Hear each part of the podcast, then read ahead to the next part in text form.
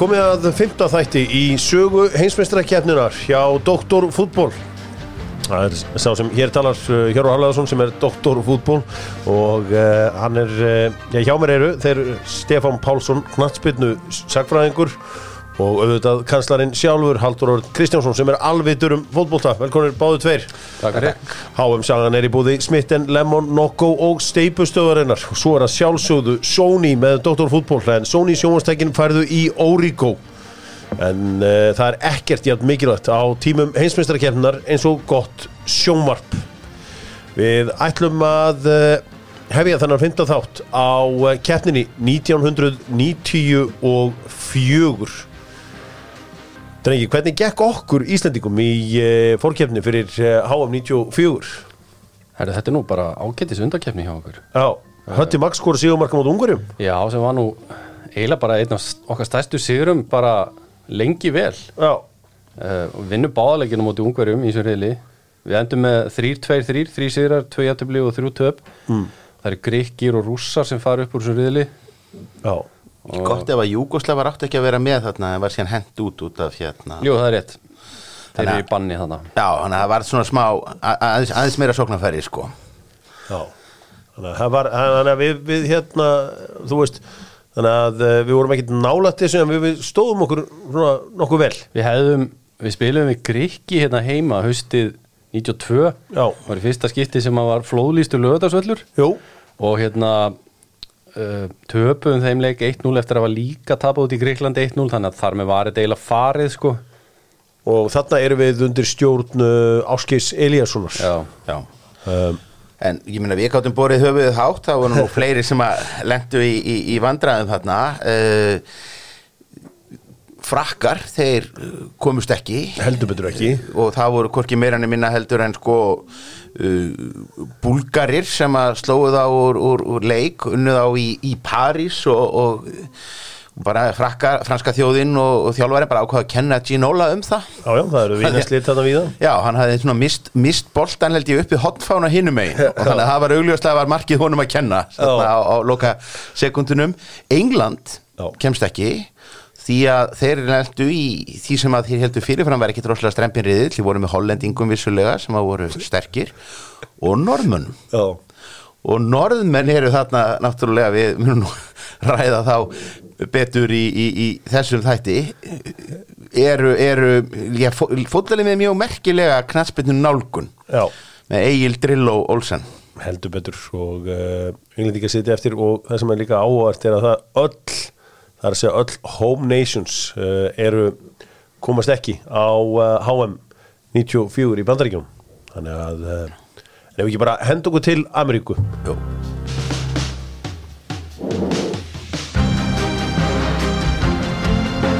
Til Ameríku höldum við, loksins er knaspinnan komin til Bandaríkjana Íþrótt sem hafði já, átt erfitt uppdráttar í landi tækifærana sem að ynga til hafði verið að spila amerískan fótbolta hafnabólta, körfubólta Já og FIFA er bara mjög meðvitað að reyna að koma fótboltanum á kortið. Eh, þau bara sannfæriður um það Havilands eh, sem er, er fórseti FIFA er bara viss um það að stóru peningarnir fyrir íþróttina liggir í að verða ein af stóru sjónvarsíþróttunum í bandaríkjunum sem að þýði það að eh, þeir eru teknir þarna fram yfir Marokko sem var nú alltaf frekar langsótt búið þeir þurft að byggja alla velli frá grunni.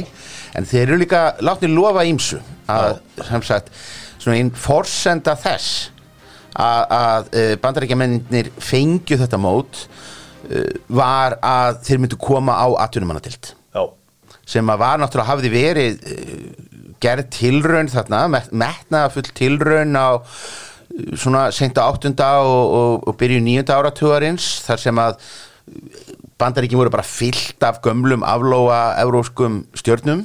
Já. það fór allir hættan til að deyja. Var það ekki Naslan, North American Soccer League? Jú, það var Pele og það var Beckenbauer og, og hérna, þetta voru svona hrafnistu deild fyrir, fyrir hérna heimsfótboltan hún hafði loknast út af. En, en þarna er sem sagt uh, MLS uh, svona stopnað í, í, í tengslum við þessa keppni? Uh, Já, þetta var, var margt glæsið við þetta ekki síst lægið Við fengum að heyra Gloryland með Daryl Hall.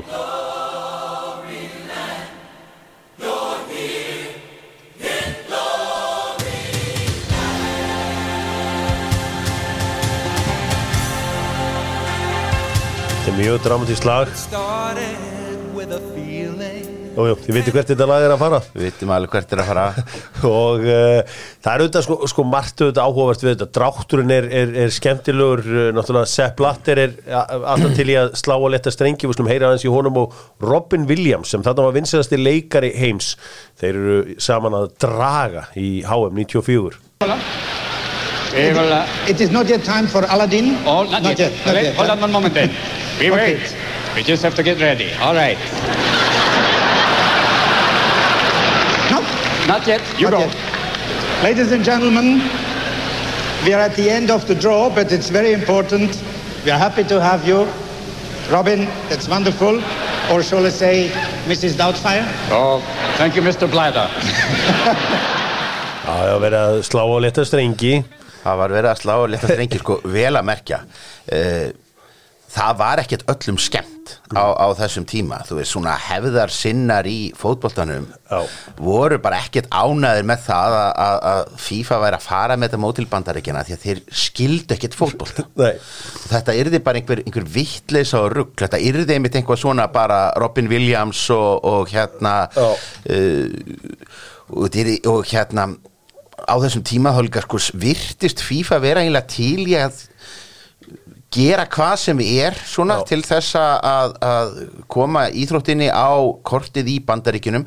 Þannig að, að það voru alltaf svona vangaveltur um hvort það verið geta að breyta einhverja reglunum hvort það verið geta stækka mörkin og hvort það verið geta koma inn auka leiklifum að því að, að því að maður voru alveg uppfyllir af því að bandarist sjómbarp myndi aldrei uh, pikka upp fótbolta að því að hálfleikurinn verið svo langur. Það var ekki að koma inn öðru auglýsingarhliði þannig að, bara um leið og það er fiksað að þá er þetta stórt sjónvarsport og þið getur rétt ímyndað ykkur hvað svona uh, eins og segi hefðar sinnum Hmm. enskum hefðar sinnum í fótbolta sem voru ekki einu sinni með á mótinu hvað þeim fannst um svona vangaveltur heldur betur. State Farm þurfa að geta komið sínum auðlýsingum inn Heldur betur.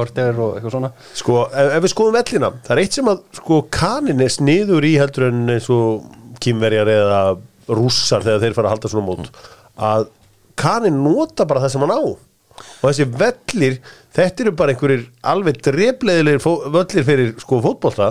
Því að þetta eru leiki, vellir sem er búin til fyrir amerískan fótbolta, það er að segja ruðning. Já, og þessi Foxboro völlur og þú veist, þetta er þetta er, þetta er ekkit eitthvað mega spennandi vellir sko það er enda lítið þessum völlum í nótkunn lengur í dag sko. Einhver, í, eins og til dæmis í San Francisco þá þurftu þeir að fara og spila á Stanford vellinum því að það var verið að nota fótboltavöllin líka fyrir Já. þannig að seasoni var í gangi þannig að var ekkert að spila þar -hmm.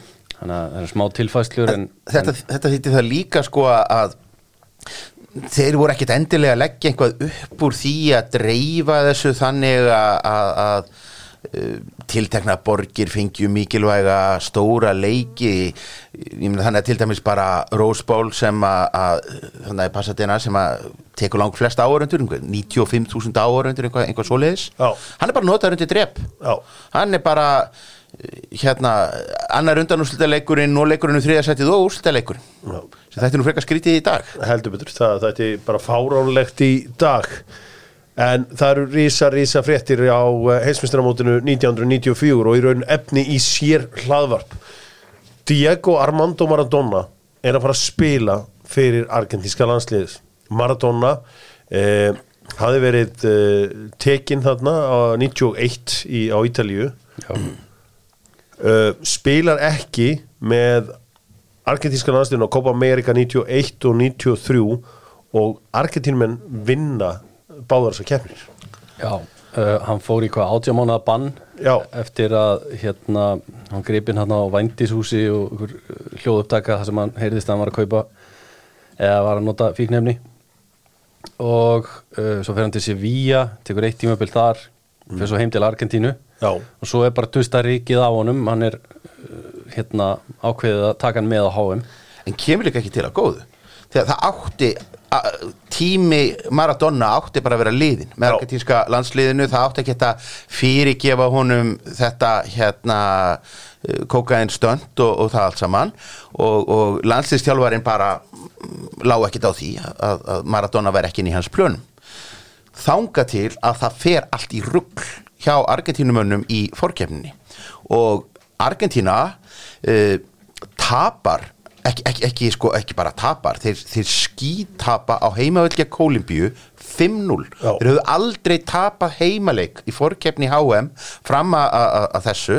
Og þarna kemur bara einhver, einhver stærsti ósigur þeirra á knatsbyrnuvellinum þeir eru í bullandi hættu að komast ekki þeir þurfa að fara í gegnum umspill og, og leika við, við hérna Ástrali ef ég, er maður rétt, rétt. eh, til þess að, komast þarna þannig að í raunin er það ekki fyrir en að, að sko, þjálfarinn brýtur otta á álæti sínu tekur Maradona inn aftur Mhm. að, að, þeim tekst að skríða inn á mótið og þar fara bara hlutir að líta nokkuð vel út Þetta er auðvitað, það er auðvitað mjög margt sem er, er, er merkilegt í þessari sögu. Það er- þeir eru náttúrulega líka hefnu með að úrslit í öðrum leikin fara þannig að þeir komist í þetta umspil því að þeir voru bara alls ekkit sko öryggir að vera í umspilinu.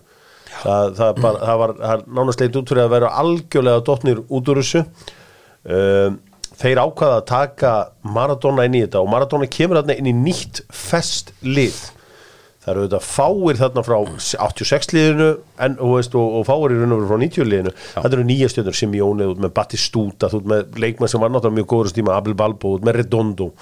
Og þeir koma inn í þetta mót með alveg rosalum krafti alveg svakalum krafti. Maradona hafði verið þarna meðan áhöranda í leiknum á móti hérna Kolumbíu 5-0 tapinu var í argentísku búinu með fánan utanum sig og allt svo leiðis og öll þjóðin vildi að sjálfsögðu fá hann í, í þetta og það kemur sér leikur á móti Grykkjum, við slum aðeins grípa í uh, lýsinguna í argentísku sjónvarpi Balbo tocándola para Redondo, Redondo para Maradona, Maradona para Redondo, Redondo para Cani, Cani para Redondo, Redondo para Maradona, Maradona en la media luna, tiró, gol,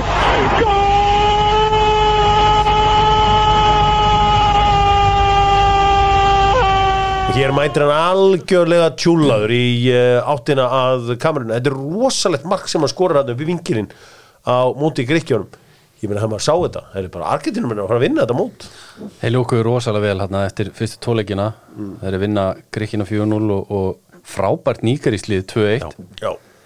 en svo kemur vendipunkturinn og sko það að vinna nýgaríst lið uh, þarna lúkuðu sko nýgaríumendi líka alveg svakalega vel Aha. og, og meðum ekki gleyma því að þarna hafði náttúrulega komið sko ég kost auðans fjórum árum fyrr þegar að, árangur sko Kamerún á, á, á Ítalíu var til þess að, að hérna að Pele sjálfur. Lísti því yfir að það væri nú bara tímaspörsmál þar til að, Afrikumenn myndu koma og verða, verða heimsmeistarar hvort það myndi ekki bara gerast strax á næsta móti eða, eða tveim mótum síðar.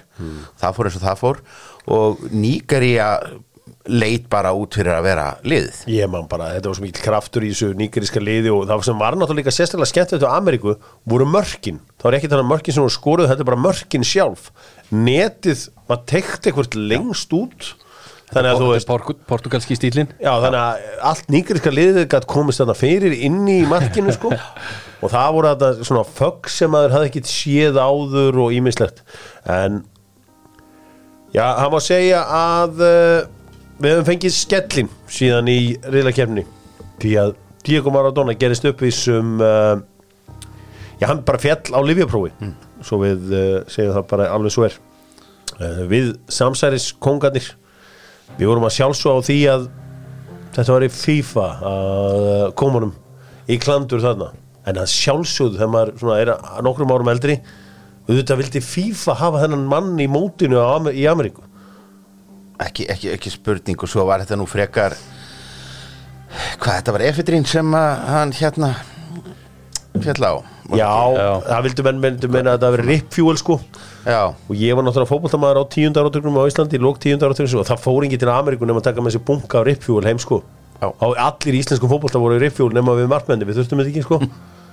En hann þeir finna einhver fimm mismunandi efni hann í skoknum. Hann hann hafði æft alveg og brjálaðingur hann var léttar en hann var í Mexiko þegar hann mætti þetta í mótið. Hafði verið akveitur skömmu fyrir sko.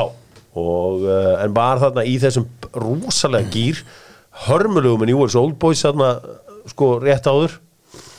En uh, hann fellur þarna á, á lifiprófunu sko, fyrir mér á þessum tíma var þetta hannig annarkvort varst í liði sko með Maradona og Ben Johnson eða bara Carl Lewis og einhverju leiðindaliði sko.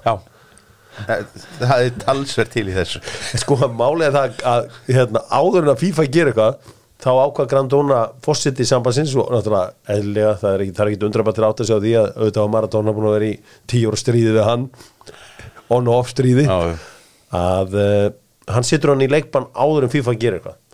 Það var bara sterk, sterk pólitíst jónma því að þeir óttust að liðinu er þið hent úr keppni það er að segja að argentinska liðinu er úr keppni. Já, þannig að þetta var bara svona pólitísk múfi á honum að, að svona heyrðu við, við sjáum þetta og, og Maradona vildi meina að þarna hafi verið hann hafi verið sett upp munu eftir konunni sem lappaði með hann að velli þess að fara í já. hún átti ekki sjö dagana sæla eftir þetta því að sko að sjálfsögur voru hörðustu aðdándu Diego Maradona búin að átti að segja hver þetta væri. Var bara einhver kona sem var að vinna sína vinnu Já, já. Sjálfsafnættinu var mikil en þetta náttúrulega bara sópar fótunum undan þessu argentíska liði sem fer bara frá því að vera eitt af sigur stránglegasta eftir, eftir upphafsleikin yfir í það að þið voru nú reyndar óhefnir að, að tapa fyrir rúmenunum þarna í 16 leðúrslutum mm. 3-2 í hörkuleik en þeir voru bara andlega farnir um leið og, og, og Maradona er, er sendur heim eftir að hyggja þá náttúrulega sjáum við það að þeir voru í mun sterkari riðli heldur en kannski menn heldu því að þeir tapa fyrir búlgurum hérna í loka leiki í riðlinum. Liði sem að voru nú kannski ekki mikla væntingar uh, fyrir, fyrir mótið en þeir eiga- heldur betur eftir að koma við sögur Já, heldur betur, uh, tapaði þarna fyrir uh, rúmenum í 16 lústum og þar með líkur sögu Diego Maradona sem leikmanns á heimsmeistaramótinu. Það er óhætt að segja það að Maradona sé fyrsta andlitið sem kemur upp þegar að, í, þú veist, við erum nú allir á svipuðum andlið, þegar okkar kynslu hugsaðum um þetta mót. Já, já, já. Mér er daldið merkilegt þetta er, þetta er, hvað þetta er sterk viðvera í rauninni, hjá manni sem leikur tvo leiki Algjörlega einstakur uh, leikmaður og náttúrulega svona stj- stjarna sem átti sér engan líkan á þessum tíma. Hafði einhver annar hlaupið svona í myndavél? Sko, þú gerir þetta hvernig með einasta skýta leiki í, í, í, í dag, sko að fagna með því að öskra í myndavél en maður aldrei séð þetta áður, sko ha. Ég er, er ekki þú viss nefnir það sko Nei, þetta, þarna er náttúrulega líka bara myndavélar út um allt Já. og við, þetta er bara að gerast þetta, þetta er að fá sig miklu meiri blæ bara nú, nútíma útsendinga þar sem að eru bara sjónarhorn og, og, og endurtekningar úr öllum áttum því að það máttu þú bandarækjumendir eiga þó að þeir skildu kannski ekki alveg fótboltan og þetta ekki nógu mörg klé að þá var allavegna hérna kunnu þeir að- stýra beinu sjónarsútsendingum Er ef við förum aðeins í eh, fyrsta leikin í þessu móti 17. júni 1994 Þískaland Bólivíu, opnunarháttíð Hafleðarsson fastur með ömmu sinni í bíl á leiðinni á líðveldisháttíð Sko ég held ég að vera í 8 klukkutíma í bílnum. Þú og, og helmingurinn á þjóðinni já, held ég. Já, og ég misti af þessu öllu þegar Diana Ross átti að undra boltanum í markið og allt þetta Já, ég hef ekki vilja vera með þér í bílnum hérna, ég get rétt ímynda var- mér hvers konar skapið þú hefur verið í ég, ég, þetta var, var, var ég, ég, Stefán var lág einhverstað þunnur heima sko það er nú veit að því að komið sér ekki að þingvelli Nei, nei. og horfði á þetta í er sjóarpinu alveg, bara þetta er alveg stórmerkilegur íþróttadagur sko. 17. júní Já. 1994 Við fáum svo þarna setnum kvöldi frábæran leik Suðurkóri og Spánar og svo fyrir alveg íþróttanörda þá fórum við í, í fymta leik í NBA Finals Já. með uh, New York Knicks og Houston Rockets og svo var klift á útsendinguna þar þess að geta að fara að fylgjast með uh, High Car Speed uh, hérna O.J. Simpson að keira á, á hraðbrutin í LA Já, saklaus O.J. Simpson Já. á, á ferðalagi En uh, já, þetta var, var merkilegu dagur maður man, maður man svo vel eftir þessu að, að þarna er semst ég er 14 og þarna og þarna voru þeir allra hörðustu fannir að setja landa í bakbóka og drulla sér inn í bæ. Og uh, en sjálfur þá tók maður HM fram með það eðlilega. Eðlilega. Uh, ef við uh, förum síðan í þessa meiri þessa keppni 94, það er auðvitað hún er full af sögulínum. Það eru þetta, það, sko eh, Pele, blessaður hann spáir því að Kólumbía getur orðið heimsmeistari. Eh, getur orðið heimsmeistara, það er að segja sem var auðvitað kostöðans eins og fram hefur komið. En það var líka eftir þennan 5-0 sigur á Argentínu. Og, og kolumbíska liðið sem að, var náttúrulega alveg sko stjörnuprýtt höfðu þá keft þarna fjórum árum uh, fyrr og, og hérna voru karakterar í þessu sko. Ha, Já, hérna, heldur betur. hárið á Valderrama sko sem er náttúrulega bara það episkasta í, í, í sögunni. Aspría er hérna alveg svona á jæðri þess að verða bara súperstjarna Já, en þarna auðvitað gerist það að uh, uh, varnamæðurinn Andrés Escobar uh, kemur heim til Kolumbíu og svona ákveður að hugsa með sér, ég þarf ekki að vera í felum þó við höfum bara fengið þrjúst í þessu reyðleikjörni bara áfram gakk með þetta líf fer á lífið og er skotið til bana. Já, hann náttúrulega hafði sko, skora sjálfsmark hérna leiknum móti bandargemönnum sem þeir tapa. Já, já, menn men, men tengdu þetta aldrei saman þessum, en var nú kannski frekar byrtingamind af því sem að við höfum nú rætt hérna í, í fyrri þáttum að tengslu með það hversu mikil mildi það var í rauninni að Kolumbía held ekki HM þetta nokkrum árum fyrir að þarna er landið í rauninni bara líðast í sundur sko sem glæpa hérna uh, samfélag. Tengslin milli kokainbaróna og, og, og, og fótboltamannana ansi náinn, hann er að svona það að vera topp fótboltamaður í uh, Kólimbi á þessum árum það svona var eins og að vera rappstjarna í, í, í, í- bandaríkjunum sko. þú, þú vinir þínu voru glæpamenn og, og það voru alla líkur á að þú væri bara skotinn á, á, á færi. Þannig að það er nú svo sem margt sem bendi til að, að Escobar hafi nú ekki beinlýnis verið myrtur af einhverjum sko reyðum stuðningsmanni. Heldur, heldur var hann þarna dróst hann þarna inn í einhverja deilur við einhverja, einhverja nætturklúpa eiganda en ég meina kólimbíska liðið er algjört þróta á þessu móti með við væntingar. Algjörða lenda í þægilegum riðli að menn heldur fyrirfram. Eru þetta með, með bandaríkjamönnum sem að voru nú ekki taldið til stóraðana rúmenum sem að voru nú hálf óskrifa blaðar reyndust síðan miklu betri heldur en menn, menn og, heldur og svo alltaf óst mest óspennandi lið á öllum stórmótum Sviss. Það er svona eitt af þessum liðum sem ég bara Sviss mun aldrei einhvern veginn kveikja í mér og, og uh, ger, ef, gerir það ekki enn þann dag í dag. Nú ef við förum við fleiri riðla þá pakka brassar sínur riðli förum við meiri þá, þjóður að pakka sínur riðli saman og, og, og, allur sápakki. Ítalir uh, rétt skrýða upp úr riðlinum eins og þeir gera ofta, ofta í þessu lífi. Í fyndnasta riðli allra tíma. Já. því að það er sem sagt uh, riðillin Mexiko, Írland, Ítalía, Noregur. Þar sem að öll liðin vinna eitt leik, gera eitt jafntefli og tapa einum. Eru sem sagt öll sömul, öll fjögur liðin eru með fjögur stig. Já, og, og þá er bara hérna markatala og það er náttúrulega engin engum innbyrðisleikjum til, til að dreifa, það er bara eitt lið sem dettur út og það eru normennir þannig að það er einhvað karma virkaði. Já. leiðilegasta fótbollalið í, í sögunni, norska liðið undir e, hérna Agli Drilló uh, fellur úr leik. Og þetta er náttúrulega svo magnað fyrirbæri. Sko, Drilló hafði náttúrulega þessa hugmyndafræði. já. Hann var bara búin að, hann kunna rekna og hann var búin að komast að því að, að það versta sem að lið gáttu gert var að halda bolta Já. því þú skoraðir aldrei eftir það var svo ólíklegt að þú skoraðir eftir meira heldur einhverja fjóra snertingar þannig að, að, að í rauninni áttur þau bara að, að losaði við boltan eins hrætt og, og mögulegt væri reyna að vinna hann aftur og, og, og skora Já. uh, sem að var vissulega árangursvíkt en ekki sérstaklega skemmtilegur fótbolti. Og annað sem að gerist á þessum árum var það að þarna er uh, sko FIFA styrkleika röðunin til þess að gera nýbyrjuð. Já. og hún er svona frekar vannþróuð í, í upphafi. Uh, og norðmennirnir lögðust bara yfir Já, hvernig væri hægt að krakka hérna þetta kerfi. Og svona hámarka þeir völdu sér æfingaleiki á móti liðum sem gaf mikið af stigum sleftu leikjum sem að, að, að, að gáttu svona þokaðum niðurlistan og text að koma sér skömmu fyrir þetta heimsmyndstarmót í annað sæti heimslistans. Þetta eru náttúrulega snillíkar Þeir eru eiginlega klaufar samt að komast ekki upp úr þessu riðli sko, því að þeir vinna Mexiko í fyrsta leik og, og eru svo manni fleiri í hvað, 80 mínútur eða eitthvað á móti ítölum eftir að markmaður var ekki, eftir að Paljúka var ekki út af. Já, en, en tapa þeim leik 1-0 sko. Sem að var einhvern veginn þetta var samt þannig að við höfum náttúrulega upplifað allt þarna við erum við, við dæmið og alla sko dönsku hérna hysteríuna hér, hér á Íslandi.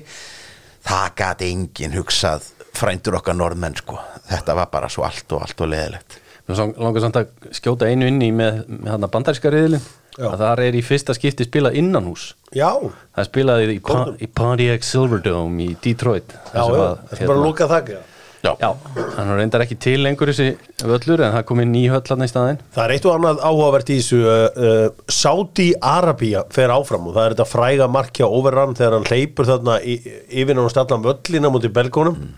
Og uh, þeir, þeir fara bara þarna í, áfram í öðru sæti mæta svíjum í 16 úrslutum og þarna er sænst ævintýri í gangi. Auðvitað fá þeir eiginlega frípassa þarna í 16 úrslutum með að mæta Saudi-Arabíu þeir fara svo í gegnum Rúmena í uh, áttalega úrslutum þar sem að þeir skora þetta fræga mark úr uh, aukaspinnu, það var svona aukaspinnu rútína sem að maður uh, hefur eiginlega ekki séð fyrir nýja setna beint af æfingasvæðinu hjá þeim gott eða var ekki, var ekki bara Tómas Brolín sjálfur sem hafi skorað að lokum þegar hann sett hann upp í þakkið yfir uh, Florin Brunea í markinu? Þe- Þetta kallaði samt á vítakeppni í þessum, þessum leik þar sem að það var nú okkar maður Dan Petrescu sem að klikkaði. Nú grátlegt. Já, nei, það var uh, Petrescu. Já, já, já, já, Petrescu fyrir, fyrir, Já, Petrescu, uh, Dan Petrescu, hárétt uh, en, en það, sko, þetta sænska æfintýri þetta var öflugt lið. Þeir voru auðvitað með Martin Dahlín Kenneth Andersson, Thomas Brolin uh, Klaas Ingesson heitinn. Uh, þetta var, var hörkuleg Kenneth Andersson var að skora þetta mikið. Þeir komu síðan til Ísland sem haustuð unn og 1-0 við vorum reynda frábærir í þeimleik Við gerum svo jafntefli við á í Stokkólmi Já, Arnar Gunnarsson meitur aukarspinnu En þetta var skemmtilegt uh, sænst ævintýri, það var þarna Jóakim Björklund, frændans var að þjálfa Tommy Sönsson já Þeir höfðu náttúrulega haldið EM 92 þannig að það var svona það var svona, var svona momentum með þeim sko, svíjónum á þessum árum. Uh, Sænsk ævintýri var ekki eina ævintýri því að við vorum hann með Búlgari. Já, höfðu náttúrulega lent í þessum sko döðariðli voru óneitalegt aldrei hefnir að, fá Argentínumennina svona bara í losti yfir, yfir, yfir tíðundunum að Maradona. Ætli við getum nú ekki fært fyrir því rauk að, ef að þær fréttir hefðu nú ekki skollið á þeim þarna rétt fyrir leik að þá hefðu nú Argentínumenn haft, uh, haft búlgarina.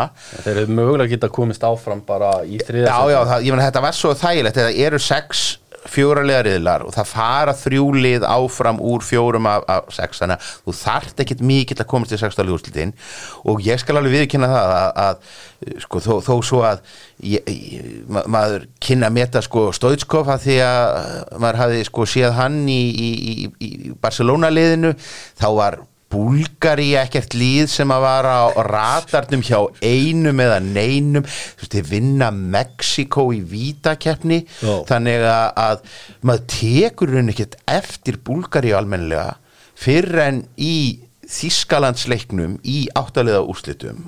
Og það er náttúrulega alveg magnaður leikur Það er heldur betur magnaður leikum, við förum aðeins betur í hann á eftir þessi, sko, þetta búlgarska liðu þetta með uh, Stoichkov, Kostadinov, uh, Balakov sem var síðar hjá uh, Súlgart, Jordan Letskov og svo eftirlæti þjóðurinn Trífan Ivanov sem var svona, hvað maður að segja, ófríður varnama, hann er dáin í dagkallin. Já. Já, og og náttúrulega sorglegt sko fyrir stórkostlega varnamann að hans var náttúrulega fyrst og fremst minnst fyrir stórkostlega vörslu sem að, að, að endaði á að hann rann þarna klófvega beint á, á, á markstöngina. Og, og hérna þetta var náttúrulega að spila aftur og aftur og aftur sem aldrei skildi verið hafa. Nei, um, kannski við fyrir aðeins í heimsmyndstarana þjóðverjar voru mættir til bandaríkina til að verja titilinn. Þeir fluttu lag með The Village People sem að uh, var kallað Far Away in America afar grípandi og gott lag. Við sem aðeins uh, hopp í það. There's a time you can't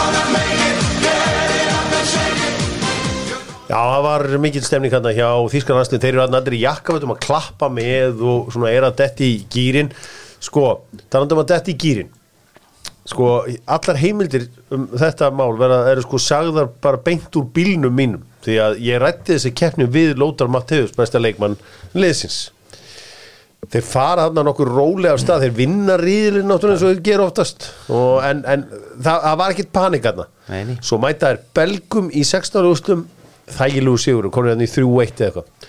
Það sem Lótar sagði mér var að þeir voru konur í áttalegu úrslit þá daginn áður voru hérna Ítalir og Spánverðar að spila.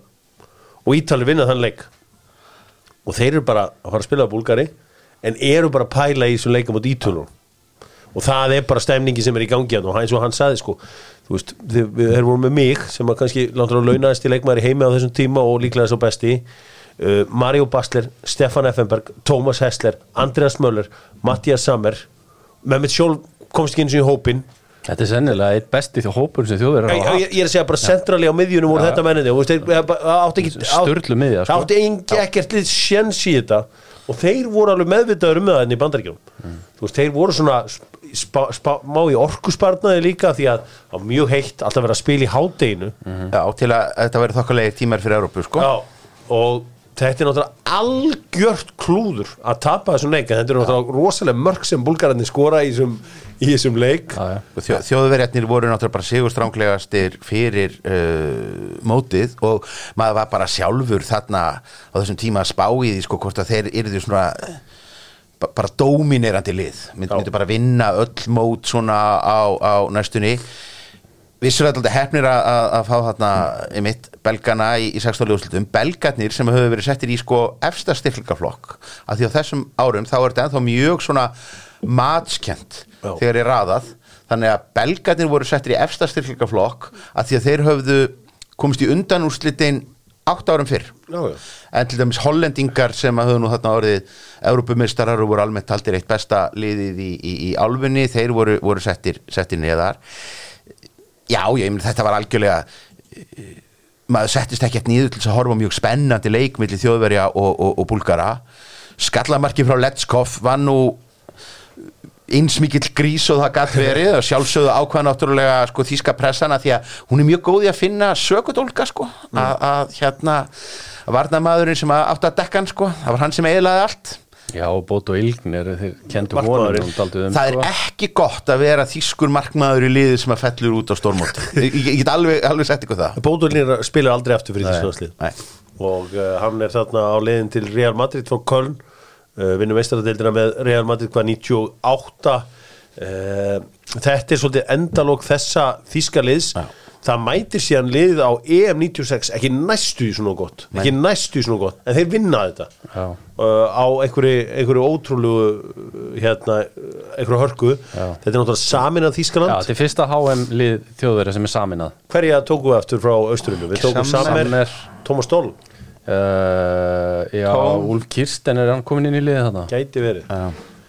Það er allavega, þetta var uh, þetta var mikið högg að sjá þetta frábæra lið uh, þetta nút og, og sko, og það er ekki eins og búlgurum hafa verið mikið úr sigurinu að þeir hrundu bara í það í kjölfarið. Það voru bara tekna myndir af þeim hérna. Þetta var þeirra titill. Já, og þeim var, þeim sko. var fokk sama hvað gerði, gerðist restina á mótinu? Og allavega mættu til leiks í þessum, þessum líka nokkri leik Sem hjá þeim sem voru að spila í búndislíkunni á þessum tíma þannig að það hefði verið ekstra sætt fyrir þá sko. Já, já, já. Sko, ég var að tala um daginn um, um sendirana sem voru þarna í uh, liði Ítala förum aðeins í Ítalina sem að skriðu þarna upp úr riðlinum. Þá voru sko sendirarnir á þessu móti var auðvitað Roberto Baggio þú varst með Giuseppe Signori þú varst með Gianfranco Sola þú varst, þú varst með hérna Pierluigi Casiraghi. Massaro. Og Massaro líka og þú veist, þetta var bara veist, veist að Ítali voru svo dóminarandi á þessum tíma. Paljúka fær þetta rauðaspjald hann er fyrsti markmann til að fá rauðspjald kemur besti vinnur hans í markið Markin Gianni sem hafði verið sko keftu til Lazio fyrir eitthvað metfíðarna rétt áður. Hann er frábær í þessum nýgaríuleik þeir náttúrulega bara rétt slefa ekki nú nýgarí eftir þetta rauðaspjald á sóla Já. Og þetta er í rauninni með það hvað þetta er mikið af stjörnum þarna, þá er þetta nú samt sem áður sko Baggio er að bera þá alveg ótrúlega mikið á bakinu Já. í þessu, þessu móti, hann kemur einhvern veginn aftur og aftur sko. Já. Með, með, með sigumörk í lokin og, og svona Já, ég meina, og svo er náttúrulega þessi leikur út í spámurum í Foxborough, þar sem að uh, Tassotti hamrar Lúis Enrique niður. Já, það er náttúrulega Það er vít og raut. algjörlega og hann náttúrulega fær eitthvað áttalegja bann eftir það og er bara átt í mótinu Tassotti, við náttúrulega fáum svona pínu óséð ofbeldi inn á vellinum í þessari keppni sem við hefum ekki séð áður þar segja svona eftir að sjómasvæðingin kemur til sögunar, það er náttúrulega þetta svakalega olbóðskot Leonardo á, á hann tap Ramos hjá bandarækjumunum í 16. úrslitunum, það sem hann bara höfukúpu hérna brýtur hann. Já, og, og svo eins og þú segir þetta olbóðskot líka hjá Tassotti á Luis Enrique þessar klippur eru náttúrulega til á YouTube og mann geta að skoða þetta eða þeir vilja. Já, menn er ekki, ekki farin að venjast í að það séu svona marga myndavélar. Þeir hegða sér ekki eins og það séu svona marga myndavélar á þeim. Nei. en dómarinn náttúrulega hefur enga, engan aðganga að því myndefni. En spánverjarnir eru svona lúmst skemmtilegir í þessu móti. Heldur betur. og hérna, ég var rosalega hrifin að þarna súpersöpunu þeirra Caminero sem var markaðasti maður þeirra í mótinu. Hérna, skemmtilegu leikmaður heldur betur. En, en allavega það, það eru þetta nú bandaríkjumenn, gestgjafinni fá uh, Brasilíumenn og tapa þar fyrir marki Bebeto, þeir eru auðvitað einum fleiri þarna allan setni álíkin þar sem að auðvitað Leonardo fikk rauti eins og eins og saðir áðan. Já. þetta var ágætið slið með auðvitað Alexi Lala satna, Tony Miola í markinu sem var fyrir liði og með þetta fína, fína lið kannanir, kannanir og þeir gáttu bara verið nokkuð stoltir af þessu. En þetta mót var í eign Brasilíu. S- mánuði fyrir keppni gerist hinn fullkomni harmleikur fyrir uh, í, uh, fyrir brasilsku þjóðina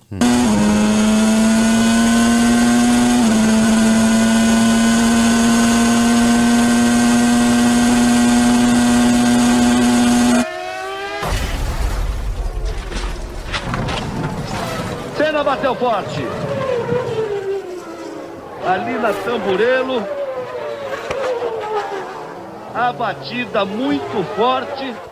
Já, uh, það var eitthvað sem að ég er svona, ég reyna að setja mig í stöðu hvernig maður var 94 en ég var ekki svona vissi ekki að Ayrton Senna væri Ayrton Senna væri stærsta íþrótastjarnan í, í, í Brasilíu bæja mæl og hann er náttúrulega bara stærri, hann er bara þeirra Maradona leikum við sko og hann deyr þarna í, uh, á, í Móla.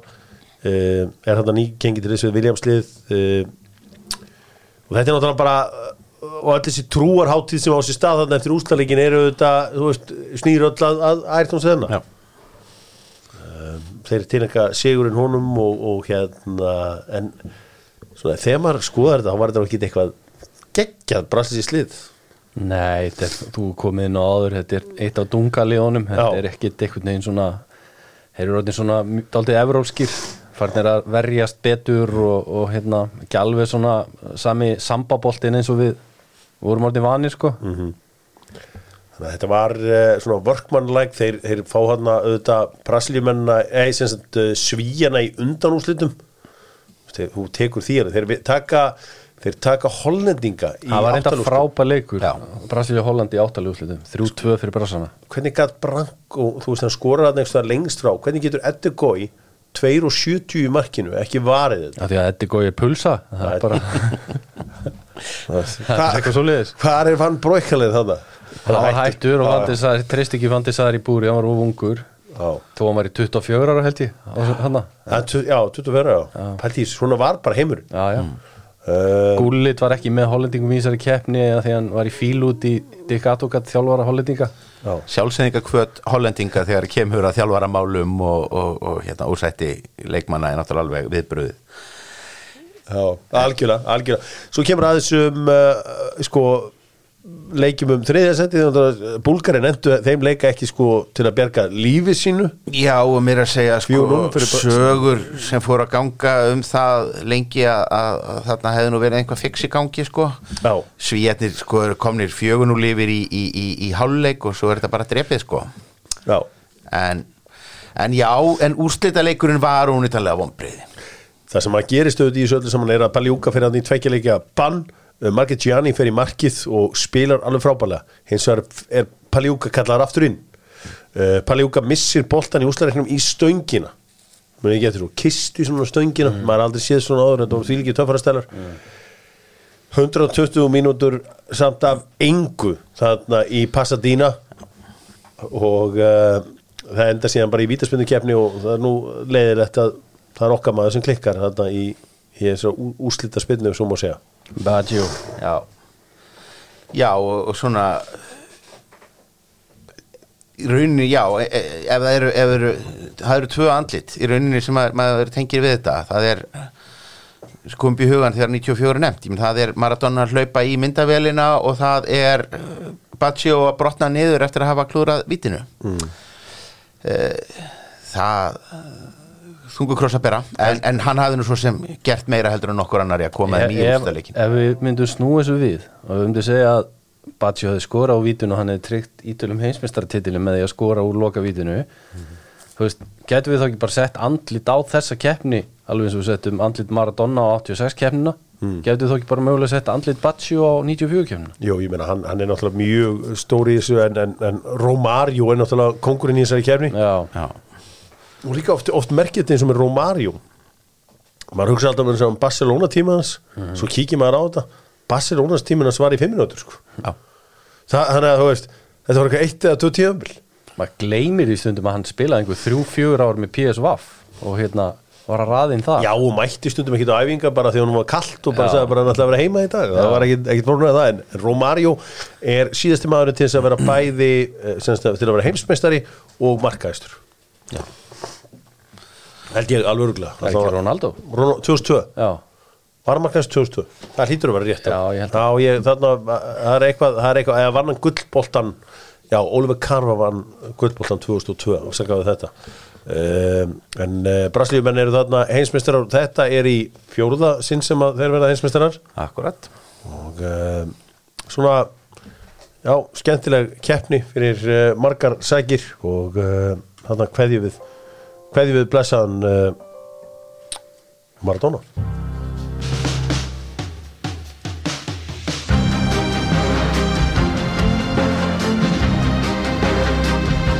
Hoppum frá uh, 1994 til ásins 1998 Það var auðvitað EM á milli 96 þar sem að uh, þjóður að vinna 97 var haldið eitthvað svona tilraunamót fyrir sjónvarp og uh, alla í Frakland til að setja sig í stand. Það er að segja Tournoi þar sem að Roberto Carlos skoraði eitt uh, svona eftirminnilegasta fótboltamark á uh, já, síðustu áratugina. Þegar hann setur á með ristin einhvern veginn í einhvern boga.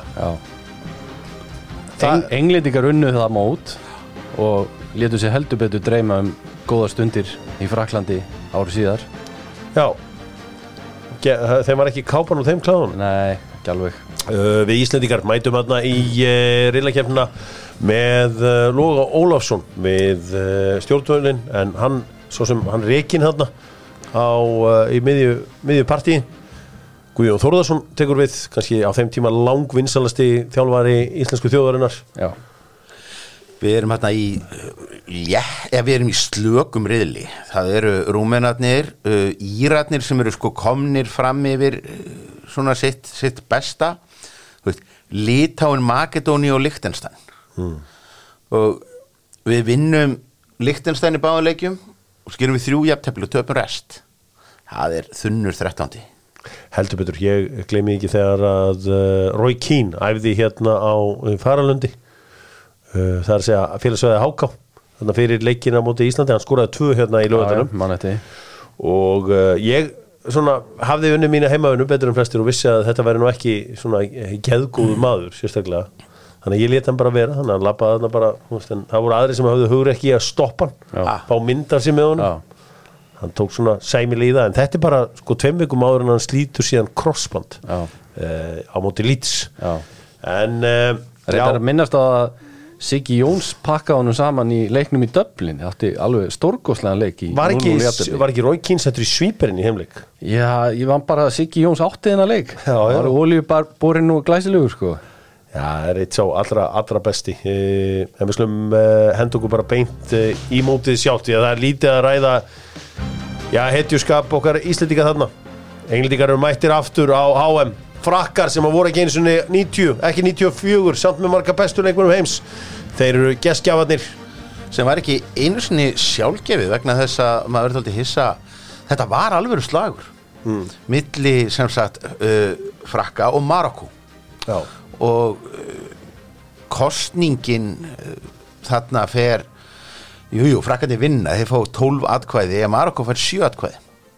Og, og hérna og svona alveg vísbendingar um það að, að, að það hafi sko brún umslög uh, farið undir borðin sko til að, að, að tryggja frökkunum þetta gegn eins og var reyndar alvanalegt á, á, á þessum, þessum árum. Kom samt ekki ljós síðar að, að flest þessi umslög höfðu í rauninni komið frá margumönnum? Ég held að, ég held að uh, þeir sóttu þeir allavega kvörtuð ekki mikið. Það voru báðir að svindla Þetta, og bá, þannig að bá, þetta báði svona- voru að svindla og, og allir voru sáttir við, við útkomuna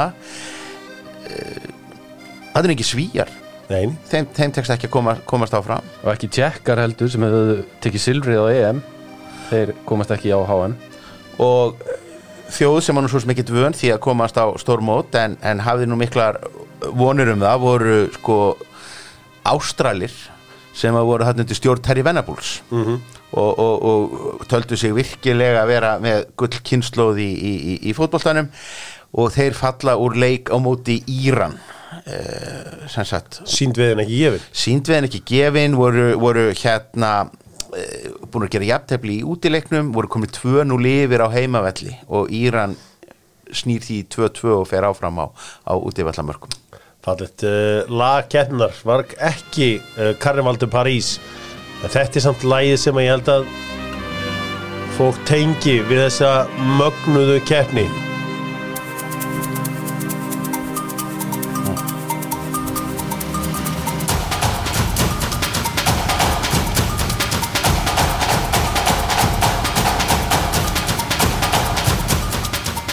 Já, þetta lag uh, þekki held ég allir. Uh, það var auðvitað Rikki Martin sjálfur hjartaknúsarinn sem átti svona aðalag keppnunar við látum það að það hétt Cup of Life. Látum það aðeins býða mættir til Fraklands og uh, vellir og allt, allt upp á tíu hjá frökkunum eða ekki, Haldur, kanslari Jú, svona þú veist, frakkarnir halda EM svo aftur, þessast EM 2016 þeir fara í mun meiri uppgreit á völlunum sínu fyrir þá keppni en það kannski kröðunar orðnar aðeins meiri sko. En vellirnir alveg í fínu standi fyrir, fyrir keppni á þessum tíma. Já, og uh, var eitthvað nýtt að það eða? Já, það þurfti náttúrulega að nóg af, af eh, völlum því þetta er 32 liðamót Já, það er búið fjölga. Það er búið fjölga uh, og þarna er svona uh, byrjað að krukka í reglunum eins og, og, og maður fór svo að gera mikið í, í kjölfarið. Þannig er til dæmis komin að þrjár skiptingar uh, sem að í- staðið fyrir þessar tvær sem alltaf hafi verið, verið áður. Og svo hafði þetta daldið vafist fyrir mönnum. Uh, það þótti ekki alveg nógu gott að síðasta HM hafi lokið með vítaspinnu keppni og það var svona dálítið sterk svo hugmynd að vítaspinnu keppnir væri orðnar of algengar í fótbolta. Já. Það, það væri samt ekki alvöru einhvern veginn og þetta væri ómikil pressa og þetta nú farið á sálartétri hjá Baccio að klúðra þessu þannig að einhvern veginn þyrfti að fækka vítaspindukefnum og þá er búið til þetta fyrir bara í gullmark. Já, sem að því það bara mark skorað í, í, í, í framlengingu þá er bara framlengingin blásin af sem að var pinkulítið vanhugstu breyting vegna að hún gerði í rauninni liðin enn varfærnari í framlengingunni heldur en áður hafi verið? Sko, það, eh, ég á alltaf allar þessar minningar hvar ég er þegar opnaleikurinn er í gangi. Þetta er svona, þetta er alveg stór sko, ég man eftir þessu 98 þá er ég stættur í Nóatúni í fyrirgrund og fyrir frá mér Andri Sigþórsson og Eiður Smári. Og ég bendi hér að Tony Voiles á sem var handbólta, eh, hérna eh, háká eh, á undan mér. Þessi gæi hérna fyrir fram okkur hann hefði ekki dórið svo besti bara í heiminn ef hann hefði ekki fótbrotnað þá var ég að benda honum að Eðismára Eðismára var að þetta er bara að fara í snakkið í, eh, í nótúnu bara eins og ég. En uh, það, svo átti Eður eftir að spila fyrir reyndar Chelsea og, Barcelona. En þetta var það var, það var þannig að Frank Arnesen ávist að hafa sagt eitt, eitt daginn í dag sænaði ég besta unga leikmann í heimi og besta unga leikmann í Evrópu. Hvað gerir þú? þegar að Ronaldo og Eyður uh, skrifuð undir hjá PSV Ég held kannski að það hefði verið að, end, að benda á andra og ef ekki hefði Já, ég sá hann líka hinn að vera rosalugur í Ef fótbolta ekki líka. hefði verið fyrir öklana þá hefði hann gegja það líka sko. Þetta var, eru allavega saman hérna í Nóatúni í fyrirgrundinu og maður var hérna svo settist maður fyrir fram að tækið og maður sá byrjunarlið skota og það stóð Jim Leighton. Og maður bara, ha, er Jim Leighton ennþá að spila fótbolta hérna e, það er maður hættur að satna fótboltamyndum að þeim er nú mikil töffari fyrir það ég reyndi að byrja þar aftur núna e, en sko ég ætla að leiða ykkur að heyra hérna frá brasilíska sjónvarpinu þegar þetta ógeðslega sjálfsmark sem að vinna leikinn fyrir e, brasana sko, er gert hlustið aftur á hljóðmyndina Cafu partiu lá na direita. O lançamento do Dunga para Cafu. Botou na frente, olha o Cafu, tocou, soltou o goleiro, vai entrar. Gol!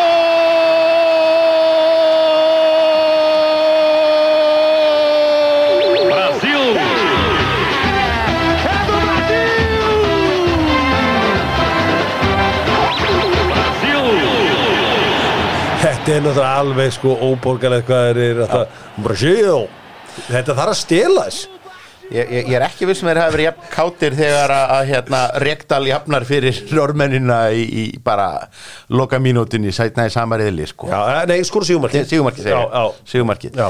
Eh, Því að aftur sko Við þekkjum það, skotar og ógæfan. Þetta fylgist höndi í höndi í, í reyla keppni H&M, skotarnir fara náttúrulega ekki þarna áfram.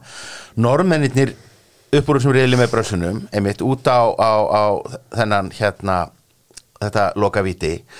Og við halda þar með þessu er í furðulegu tölfræði að Noregur er eina liðið sem hefur aldrei tapað fyrir Brasilíu.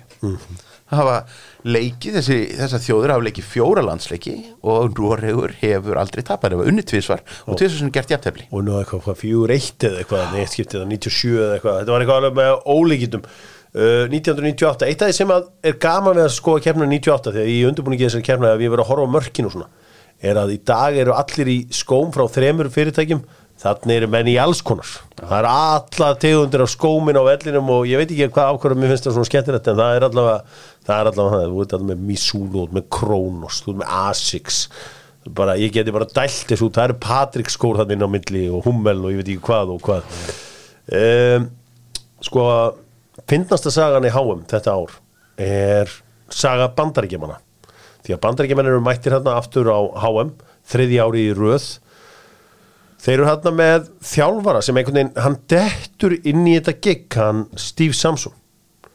Uh, Steve Samson uh, er bara einhver háskóla þjálfari þarna uh, hafði fengið aðstofa bóra hafði ekkert í það að gera að vera einhver aðalþjálfari en hann einhvern veginn dettur í giggið uh, hann velur ekki John Harks í, í þetta allt saman. Og sögursögna voru þetta var nú ekki mikið verið að slúður um fótbolta í bandaríkinum en hafði ekki mikið náhuga á þessu en sagan hafi verið svo að John Harks hefði verið að sofa hjá konunars Erik Vainalda og þetta var bara saga 94, eh, 98 Harks ekki valin í hópin og menn pældi ekki í þessu. Svo er það ekki fyrir en að John Terry og Wayne Britsmáli kemur upp 2010 að Erik Vainalda er í einhverju sjónvastætti og hann sagði bara þetta er bara mjög svipa og gerist hérna þegar að hérna, John Harks var að taka konunum minni. Og bara menn bara ha, byrju já já og það er síðan sko svona rótin að þessu skemmtilega hlaðvarpi sem heitir American Fiasco sem er saga bandaríkjana HM 98 og það er hérna mikill leikur Íran bandaríkin sem við fáum aftur í ár. Við fáum aftur á heimsveistarkemmin í ár. Sko þetta var náttúrulega alveg merkingasnöður leikur vegna þess að það var svo algjörlega ljóst að þjóðverjar og, og júgoslavar voru að fara að vinna þann ríðil og fara upp úr honum. En ég held að ég hafi bara aldrei sé jafn mótíverað lið fyrir nokkrum fótbolluleik og íranirnir sem að mæta þetta bandarækjumennum Band, bandarækjumennir er bara mæta í fótbolluleik en sko íranirnir eru komnir í þriðju heimstyrjöldina og ætla bara að hefna alls ránglætis í, í, í alþjóðamálum síðustu 40 árin sko, með því að, að sigra bara hérna miklu hóru satans. Að þeir, hei, það, þannig er það auðvitað með uh, já, er hann ekki ennþá markaðist innan smaður allra tíma? Ali Dæ? alveg dag Já, já, hann var alltaf eitthvað návallt í. Það var það ansi lengi. Og svo vorum við uh, að rekna aftur. En já já þetta epíst skiptir nú kannski samt ekki miklu máli fyrir, fyrir útkominni í reilunum nýðurstað náttúrulega þarna uh, þetta eru fjóralega riðlar mm. tvölið áfram uh, þannig að flesti riðlana voru dálítið fyrir sjáanleir og, og hérna það er ekkit það var ekkit mikið af óvæntum fréttum í riðlakefni þó þannig að uh, að það sem var nú kannski talin með sterkari riðlunum Nígeria, Paraguay, Spátn og Búlgaria að Evrópuliðin tvö sitja eftir. Mm. Spánverðin komast ekki áfram upp úr riðlunum og það var nú, var nú svo sem óvænt á þessum tíma. Og þarna eru þeir farin að fáta aldrei þetta orðspor að vera sem að fylgdi þeim í dálítið langan tíma að að vera liðið sem að veldur alltaf vombriðum þegar komir í úrslutakefnina að maður er farin að þekkja þetta svona kunnustu nöfnin á, á spænsku leikmönnunum. Maður að fara að fylgjast aðeins með spænska boltanum og, og, og það allt. Já. standa ekki undir vendingum Uh, frakkarnir fara afar samfarað upp þessum riðli, vinna alla þrjáleikina sem eru í mjög þægilegum riðli með Sáti, Arabum, uh, Dönum og Suður Afríku mjög passítt lið hjá Amy Jacket uh, sko frakkarnir áttu eftir að koma svo miklu skemmtilegri inn á EM tveimur ánum setna þá voru þeir miklu, voru að sækja svo miklu fleiri mönnum og spila svo miklu skemmtilegri fótbolta. Já, en þeir gerðu náttúrulega Sídan er náttúrulega rekin út af í leiknum á móti sátu Arabum það sem að svona, menn fá aðeins að kynnast í hvað skaphittanum í allsýringum það sem að sparkar í eitt sátan hana, og fer í tveggjalegja bann. Þannig að hérna frakkarnir þurft að koma sér í gegnum 16. úrslitin án hans Já, það, það já, hár rétt uh, Hollendingar og, og Mexikór fara áfram upp úr reyðlum Rúmenar og Englendingar Englendingar eru mættir aftur, vinna Túnis 2-0 vinna uh, Kólumbíu 2-0 en tapa fyrir Rúmenum og enda í öðru sæti í reyðlinum Argentín og Króat að fara upp á sínu reyðli Jamaíkumenn er uh, mættir þarna.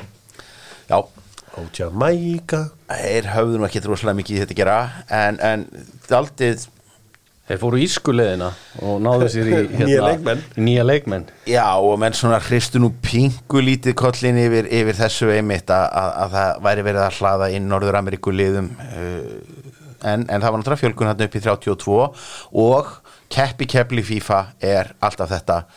Í rauninni væri einfaldast ef FIFA myndi bara setja reglu sem segir bandaríkin skulu alltaf komast í úrslutakeppni HM frekar heldur en að tryggja Norður Ameríku svo mörg sæti að bandaríkjum en hversu lélegist mér eru geti eiginlega ekki klúrað þessu?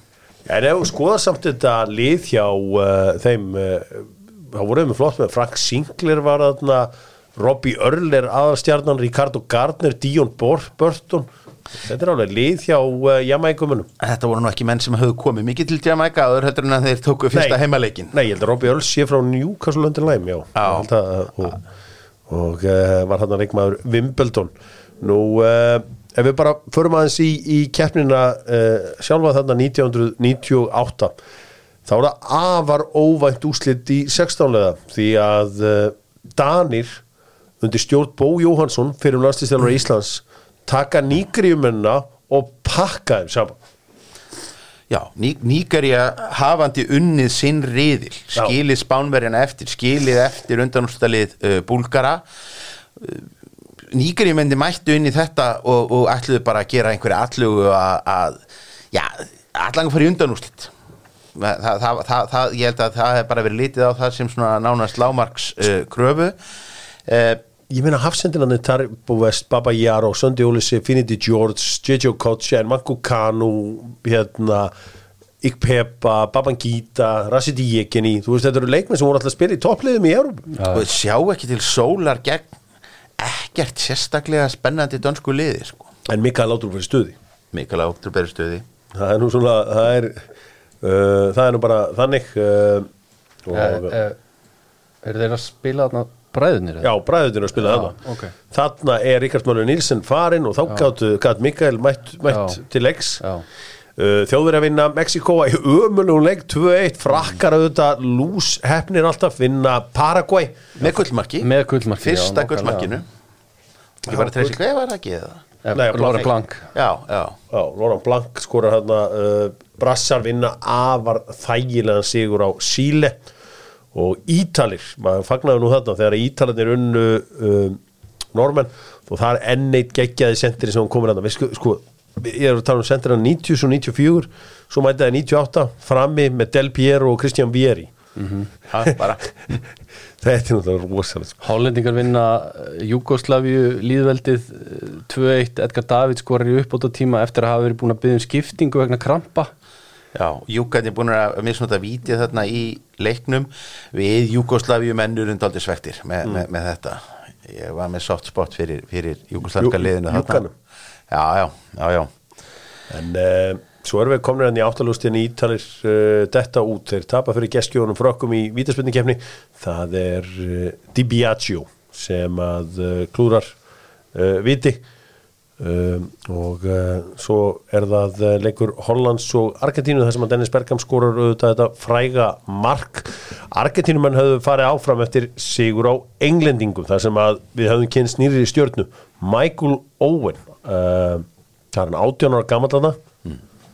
Hleypur hann upp alla möllina mútið Argentínu og setur hann í skorar þækið þetta stórkostlega markaða kemur þeim yfir 2-1 og sem er náttúrulega leikur samt sem að, að, að nú helst minnst fyrir dramatíst rautt spjald? Sem er náttúrulega aldrei rautt spjald. Nei, sem að, menn, menn veldu sér upp úr að- Simone fiskar þarna Beckham út af mjög auðveldlega í byrjun setni hálfleiks. Og uh, svona fyrstu viðbröð voru náttúrulega bara almenn sko neykslun og, og, og, reyði hjá, hjá, hjá tjölunum sko sem beintist að Beckham. Já. og svo við nokkrar endursýningar í sjónvarpi þá, þá umturnaðist það rækilega. Þannig að þetta var svona nýr kapli í þessari eh, svona líflegu samskiptasögu Argentínu og, og Englands á fótboltavellinum. Það er svo Carlos Róa sem er hetja þeirra uh, markmaður uh, sem gæti ekki spila á lögutum þá trúaður uh, en ekki. Uh, svo var hérna skoraði ekki Sól Kampel í framlengingunni eitthvað marg sem Jú, að dæmt af. Þannig að það var eitt og annað sem gerist í David, þessu. David Batty sko, tók síðasta vítið hjá englendingum hann sagði svo síðar að hann hefði aldrei tekið vítið á æfinni Þannig, það var mikil hérna svona fræði bakvið þetta hérna í Kanada Nú, uh, Holland og Argentina mættust Dennis Bergkamp skor- skoraði sigur markið finale komen. Ik heb opeens zo'n gevoel dat we in de halve finale gaan komen met het balbezit voor Frank de Boer. Frank de Boer speelt de bal heel goed naar Dennis Bergkamp. Dennis Bergkamp. Dennis Bergkamp neemt de bal aan. Dennis Bergkamp. Dennis Bergkamp. Dennis Bergkamp. Dennis Bergkamp. Dennis Bergkamp. Oh! Frank de Boer speelt de bal naar Dennis Bergkamp. Die neemt de bal feilloos aan. En ik schiet de bal erin. Kom alveg nægilega skýrt fram hver skoraði. Nei, það var Ég held að líka Frank de Boer hafa átt sendinguna. Við erum bara að segja eitthvað. Já, já. Þetta er þetta frábæra sigumark uh, Dennis Bergkamp í uh, leikning og, og, og Hollandinga konu undanúst Hálendingar eru með frábært liði í þessari kefni uh, Þetta fáum við líka að kynnast Hafsend sem að fer síðan í ennsku úrastildina, Jáp Stam. Við erum að sjá hann hann á stóra sviðin í fyrsta skipti. Maður var ekki alveg viss með hann en, en hann átti heldur betur eftir að sína úr hverju hann var gerður. Uh, Bergkamp er hann svona í í prime, Óumas er að koma hann eftir titil með Arsenal. Uh, þú ert með Klauvert, með De Boer bræðina þetta er geggjalið sko. Svo sjáum við þarna dálítið bara endurtekningu á því sem gerist fjórum árum fyrr. Þjóðverjar í áttaliða úrslitum á móti liði frá Balkanskaga sem að þeir höfðu nú kannski ekkert stórar áhyggjur af. Nei, og kannski komni með hugan við einmitt undan úrslita leikin og hvað myndi gerast þar? Þetta er samt mun slakara þýsklið heldur en 94 Þetta er slakara þýslið en króatarnir sem að mæta þeim þarna í þessum leik höfðu ekki, þeir höfðu bara farið svona undir radarinn, þeir fóru frekar svona þægilega í, í, í gegn, ég meina króatía var ekkert að, kveikja á neinum rakettum þarna uh, fram að þessu í mótinu. Þú hafði samt séð það á EM 96 að það var eitthvað að fæðast þarna hjá króðunum sko. já, já. Þeir eru þetta með rosalega þjálfar sem heitir Miroslav Blasevic sem að uh, mikill karakter. Uh, hann, hann var alltaf að dreyma eitthvað. Það- Anna hvað, þú veist, eh, þú veist, hann hafði eiginlega dreymt allt sem hafði gerst í þessari kefni og, og hann var, hann var hann svona trúði á alls konar hluti. Okay. og uh, vildi uh, sko leikmenn einhvern tíma átt að gera einhverja þáttum hann sko alltaf að fá leikmenn til að tala vel um hann. Það var svona fæstir til það ég að Slavin Bílitz sagði að hann verið ekki verið góðu þjálfari. Okay. hann var sem svo rétti þjálfarin fyrir þá hann var ekki góðu þjálfari, hann var réttu fyrir okkur. Uh, hérna, Það er rosalega diplomatíst Já. uh, En þú get, þarft ekki að vera með mjög góðan þjálfara og þú ert með súkar sko. Er þetta þjóðverðin missa manna velli réttur í háluleik í stöðunni 0-0 og það breytir leiknum sko. Já, þetta var bara eins og segi þarna er þetta eiginlega að vera búið hjá uh, mínum mönnum í þískan landsliðinu. Lótar er þarna orðin Svíper í liðinu 37 ára gamall. Að þeir voru náttúrulega líka alltaf í stríði hann og Klinsmann. Mm. Og eru þarna báðir í hópnum þannig að maður getur svona rétt ímynda sér að stemningin hafi getur verið frábær sko. sko, málið er samt eitt sko því að þarna, ég sakna alltaf Sovjetríkjana og, og hérna Júgoslavi og bara þú saminar Júgoslavi og allt þetta. En Júgarnir hafa staðið sér miklu betur á þessum stórmótum heldur en Sovjetmaðurinn. Já, Stefán, þú eru aðeins skoða þetta ekki? Ég, það er náttúrulega bara sjálfstætt rannsóknar atriði hvað þessi gömlu Júgoslavíu lönd þau bara brillar í öllum hópiðróttum Já. það skiptir ekkert máli hvað það er. Þau eru bara öll þarna uppi bara í í handbolta, í körfubolta, í blaki í sundknalleg, þú veist bara hendu nokkrum mönnum inn á, á, á völl eða í laugarger með bolta og þá eru þeir góðir. Þeir, einblað, þú veist, þeir eru, það er alltaf Sovjetlöndin eru mun sjálfnar á stórmótum Já, við vorum að taka saman smá tölfræði yfir þetta frá því að hérna, Játtjaldi fjall og Júkoslavia liðast í sundur þá hafa gömlu Sovjetlíðveldin komist fimm sinnum á HM rússar fjóru sinnum og þar af einu sinni haldi kefnina og komist þar með automatic inn á meðan að gömlu Júkoslavíu líðveldin hafa komist 14 sinnum á Já, HM já. frá því að þau eru fyrst með í undankefninni fyrir uh, HM 98 eru náttúrulega ekki, ekki þeirra með í undankefninni 94 uh, Króatía er besta íþróttaþjóð í heimi með við höfðatölu.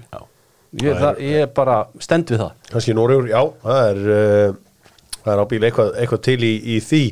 Við erum að komin í undanúsliðin þar sem að Brasiljumenn og Hollendinga mætast og Patrik Klövert jafnar á loka myndunum fyrir Hollendinga. Og leikurum fyrir vítaspinnikefni þar klikka þeir Koko og Ronald de Boer já, fyrir Hollendinga. Enn og aftur er Claudio Taffarel hetjan. Ég held að Kóku hafi verið búin að spila allar stöður fyrir hollendinga í þessu móti nema í marki. Hann spilaði sem vinstri bakverður í undanúslitunum því að Núman var ekki út af í áttalega úslitunum og meistari Winston Bogart hafi fótbrotnað á æfingu daginn fyrir leik. Þannig að það þurfti aðeins að hrókera hollenska liðinu. En þetta var fínasti leikur og fyrir náttúrulega bara í vítóð eins og þú segir. Já, í hinum undanúsliðleiknum í uh, Saint-Denis uh, Stade de France uh, þá voru það frakkar sem unnu Króata 2-1 Króatarnir komust yfir Davor Súker hver haldið að hafi síðan bara svarað með tveimur mörgum og það eru einu, tvö mörkin sem hann hefur skorað fyrir franska landslið Lilian Thuram. Og ótrúlegt dæmi það. Sko, þetta franska landslið er alltaf merkilegt þeir eru spilað að senterslausir í raun og veru. Þeir eru þetta með Stefan Givars frammi.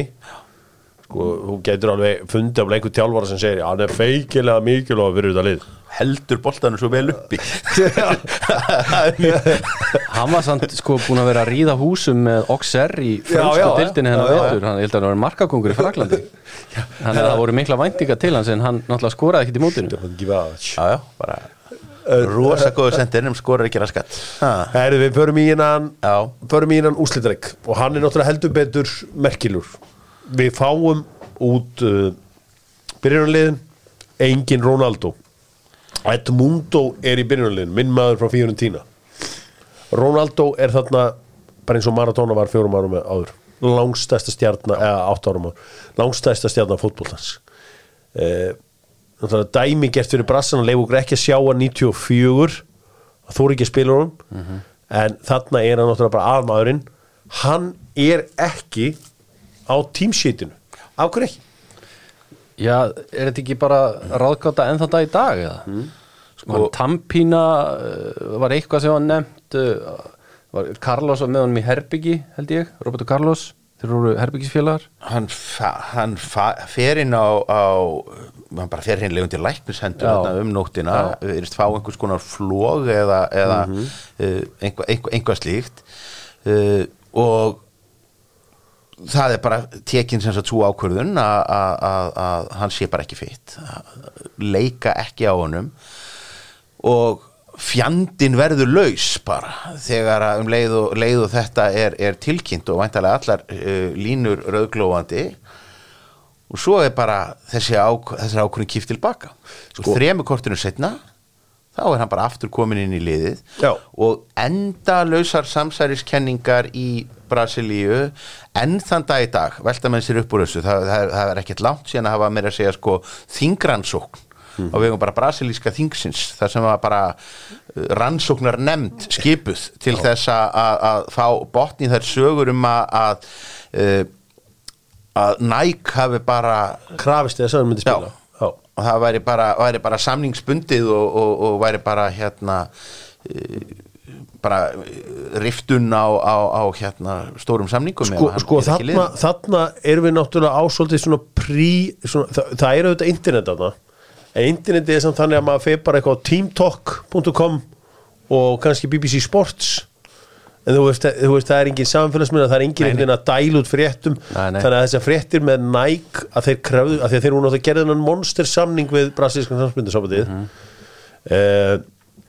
sko fjórum árum áður höfður þeir orðið heimsmeistari í Umbró hérna brassarnir.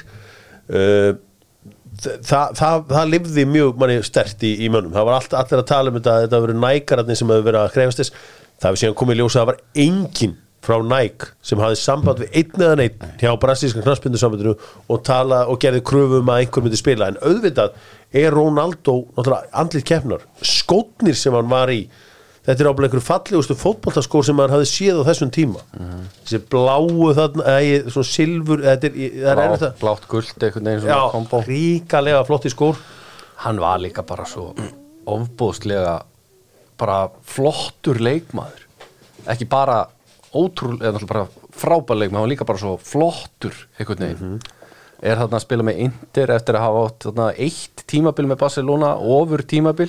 Já. við vorum að ræða það einhvern tíman hérna off, er ég og þú að sennilega hefði hann tekið vittlus ákvörðun að fara til Ítalíu, hann hefði sennilega spænski boltin hefði reynilega bara henda hann betur sko. Mhm.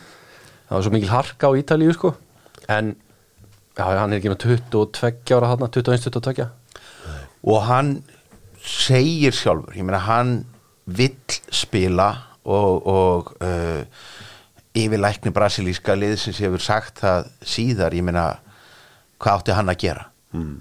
átti hann að vera maðurinn sem að, að hérna neitaði að Ronaldo yrði í eh, liðinu í, í, í úrslitaleg þvert á hans eigin óskir? Og, og hvað, hvað þeir hefðu tapað?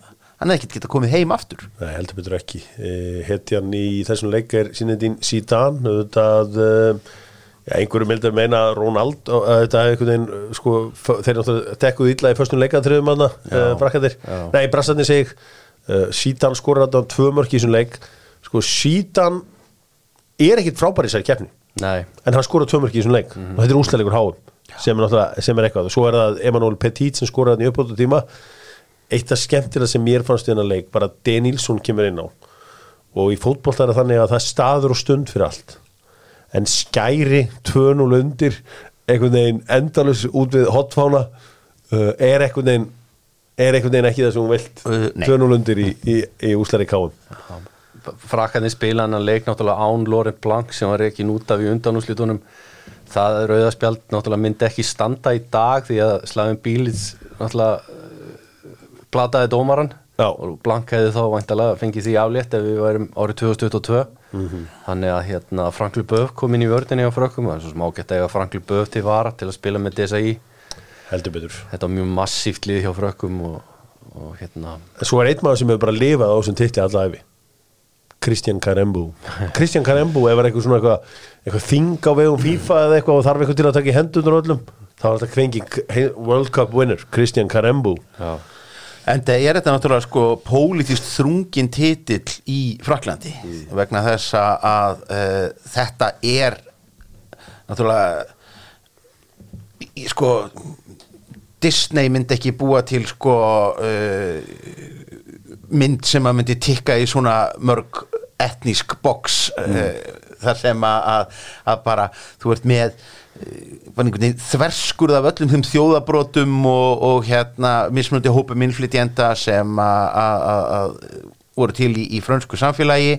Þannig að þetta er bara svona þessum titli er bara fagnað sem einhverjum sko sigri fjölmenningar í, í, í Fraklandi og, og hérna uh, rasistatnir og, og, og hérna hægra í bara sitja fúlir út í, í hotni Það er eitt sem að hérna, þurfum kannski aðeins að skoða með þetta franska liða þegar Aimé Jacquet tekur við liðinu af húlýr eftir að frökkum að minnstekist að komast á HM 94 Já, þá gerir hann fljótlega Erik Cantona að fyrirlega liðsins. Og hann var bara stjarnar liðsins og átt að bera liðið daldi uppi.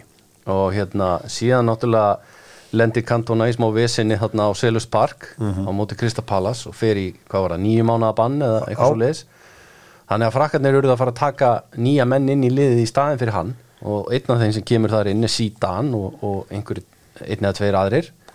Og liðinu fór bara ganga betur. Og hérna þegar að Cantona eh, losnar úr banninu og þá vildi Sjakke bara halda sig við þessa nýju menn, þessa ungu kynslu sem hann var að taka þann inn. Og það er eiginlega svona verð, þetta eru bara endalok Cantona með landsliðinu. En hann hefur nú samt svona látið hafa það eftir sér eftir að ferlinum laukað því að Cantona náttúrulega hættir 97 aðeins 31 og skammal Já. hann hefði sennilega uh, spila lengur ef hann hefði verið í franska landsliðinu upp á það að gera spila þá með frökkum á heimaðalli Já, heldur betur, aftur eru frakkar sigur á heimaðalli, þeir gerðu þetta líka 1984 á EM, þar var það uh, Platini. Og aftur er það hetja þeirra sem stígur upp uh, þegar allt er undir. Sinedín síðan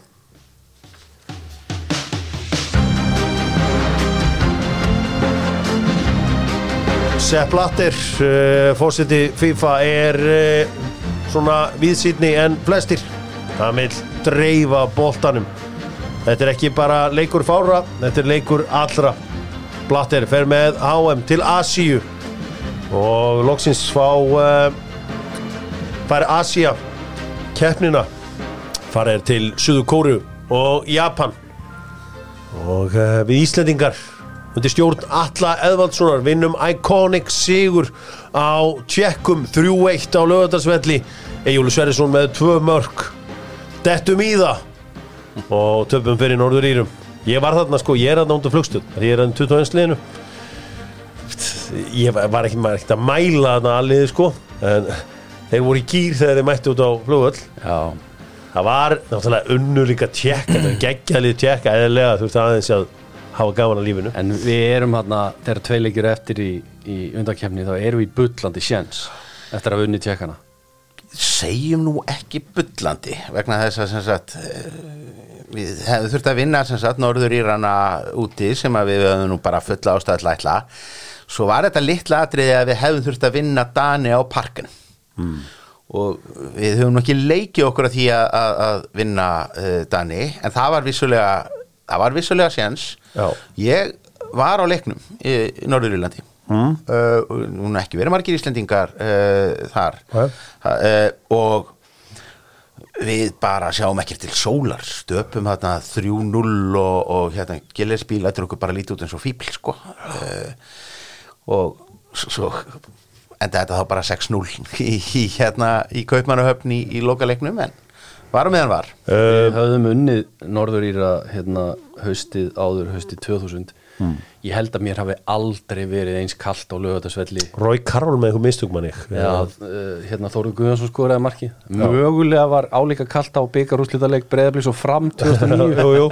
en sko sko máli, máli er það að uh, leikurinn á móti dönum á parkin fyrir fram á ammælistæmin 2001 7. oktober og uh, fyrir leik þá kemur Mike Tyson út á hérna, í grafisinn treyju og parkin er bara nötrandi þarna, sko. parkin, hann er að fara að berja þarna Brian Jensen eh, einhverjum, einhverjum viku eða tveim viku setna sko. þetta er náttúrulega allt gert til að selja pay-per-view þarna um, og, og bara grafisinn tekur bara íslenska liðið og stútar í gjössanlega Atli Eðvaldsson var því miður í miklu erfileikum með fjölmiðla það var svona eins og fjölmiðla væri með agenda gagvart alla og Atli segir síðan frá því bara sjálfur að hann er besti þjálfur á Íslandi að hann tekur við þjá, hérna, landsliðinu en hann er bara búinn á því Algjörlega. eftir landsliðin og fekk, aldrei, fekk svona, svona eftir á heikja unfair treatment þannig einhvern veginn bara frá fyrsta degi þurfti hann að fara í vörn nær þannig fullt af góðum úslitum mm -hmm. sé sigur hérna mútið Norður Írum og annað og,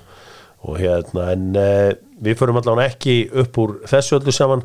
Hvernig fara upp úr reilunum hjá okkur? Er það uh, Danir fara beint á HM og, og tjekkarnir tapa svo í, í playoffinu. Já, uh, ég minna við þurfum ekki að, að skamast okkar. Ég minna hollendingar komast ekki. Nei. þeir, þeir, þeir uh, sitja eftir. Uh, til að fara einmitt austur til Suðkóri og Japan það er alltaf merkilegt hvað það eru fáar þjóðir sem að falast eftir þessu móti. Það er í rauninni bara þrjár umsóknir í byrjun. Mexiko chippar inn umsók sem að allir lítur rauninni á sem hálfgerð grína því þarna eru þeir þegar búin að halda mótið tvísvar og það þótti hennilega bara sko hrókafullt uh, og Japanir höfðu stemt að þessu mjög lengi og, og þeir voru umsóknin sem að- Havelands og, og hérna svona FIFA klíkan stutti uh, Suðukórumenn dúk allt einu upp með umsók sem að var nú svona lítið á nánast sem svona augrun sko. Hmm. a, a, a, og þetta einhver svona pissu keppni milli þessar að tveggja uh, þjóða um það hver væri nú svona mikilvægasta íþróttalandi þarna í Austur-Asíu. Og það eru það, það eru Evrópumennirnir, það er hérna eh, Lennart Jóhansson og, og félagar í Júfa sem að lemja í gegn þessa málamiðlun. Að þessi þessar umsóknir séu saminaðar Skal við gjöra þetta saman? Já, það, þetta er mjög sæns og, og, og, og hérna FIFA fórustan var ekki sátt með þetta og taldi að þetta væri nú ekki góð hugmynd að leifa svona sameinlega búið þarna væri þú nú að opna einhverja Já. mikla Sammála. Já, þannig að það var, það var veitt þessi undanþáa með, með, með hangandi hendi.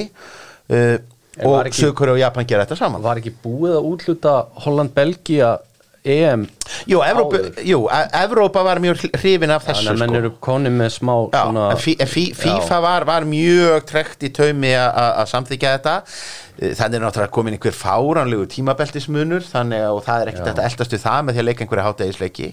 En er það ekki síðan hérna, asíska knastmyndsambandið sem, eh, sem að bakkar júfa hugmyndina um Jú. að hafa þetta í tveimur löndum og þar með var þetta eiginlega orðið, orðið klart, það var annarkvæmt stóðu eiginlega undir restina bara frammi fyrir því annarkvæmt haldið þetta saman eða hvorið ykkar færi þetta.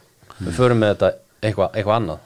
Já, þetta er uh, áhugavert. Uh, Þarna fer heimsmeistarakefnin yfir á stöð eða sín uh, HM hafði þarna alltaf verið á ríkisjónvarpinu og þarna fer fótboltinn yfir á sín það er mætti kóarar. Það er mætti umfjöllum fyrir leiki. Það er mætti einhver, eitthvað sem við höfum aldrei upplifað í ríkisumhverfinu Þannig er það enga framtækið sem tekur sér til og býr til alvöru umfjöllun og heimsmyndstarmótið stækkar uh, þar með töluvert og maður svona fekk einhverja smá innsýnin í það sem var að gerast í uh, Suðu Kóru og Japan. Við höfum líka aldrei áður upplifað kick-off klukkan 7 á mótnana eins og í, í þessari kefni Já, maður samt hafði upplifað þetta í Seúl, olimpíuleikunum þar. Maður var að vakna í fullt að dóti, sko. já, Já, já. En þetta, já, já, þetta var náttúrulega alltaf ákveðin stemning að bjóða mönnum í, í morgunkaffi, sko. Ha, stoppaði bakaríinu og, og tekinn svo leikur, vissulega. Já. Þetta mót hefst á auðvitað þessum, þessum leik uh, Seningala á frakka. Og Seningala bara vinna þann leik uh, 1-0 uh, mjög óvænt uh, sko Ja, jú, jú, það er náttúrulega óvænt að segja að það er mjög Papa Búba Diop sem að skora hérna Sigurmark Senegala, kannski ekki jafn óvænt og það er Kamerúman Argentínu, en samt þetta var mjög óvænt. Jú, þetta er Jú, jú, mjög óvænt sko. Óvænt. Sídan uh, er meittur fyrst, spilar ekki fyrstu tvo leikina með frakkanum, hann var eitthvað hann voru einhver vöðameðsli sem voru að hrjá hann. Uh, en frakkandir eru samt með stjörnu brýtt lið en það bara, það var einhver þeir voru flatir bara í þessu móti og eru bara átt eftir riðlakefni og svo komið því strax að Já, það er bara í lokaleiknum í reylakefni þá er bara sítan púslað saman og hann á að redda þessu mútið dönum en Dennis Rómendal og hapfæringurinn Jóndal Tómasson með uh, mörg Dani, uh, Dani. Og þetta hefst þetta merkilega og furðu lífsega trend að heimsmeistarar síðasta móts skýta gjörsamlega á sig í, í undakefni. Já, Já, í algjörlega. og Danir fara áfram sem sigurvera reyðsins og Senegalar uh, með þeim. Nú, uh, það er, það, þetta er auðvitað mót hérna óvæntu úslita það er alls konar furðulegi hlutir að gera þannig kóruumenn og bandrækjumenn fara úr fram úr, úr sínurriðli og skilja Portugali og Pólverja eftir. Þar sem að uh, Portugali voru afar ósáttir við domgæsluna þetta er að síðast sem við sjáum að Portugal áður en Cristiano Ronaldo mætir á sviðið. Já, þetta er sem sagt, sko Portugalir höfðu orðið heimsmeistarar undir 20 eða 21 hvað 91 held ég og áttu þarna einhverja gullkynslu sem var Luis Figo, Rui Costa Joao Pinto, Sapinto Vítor Braga, já. já, fleiri.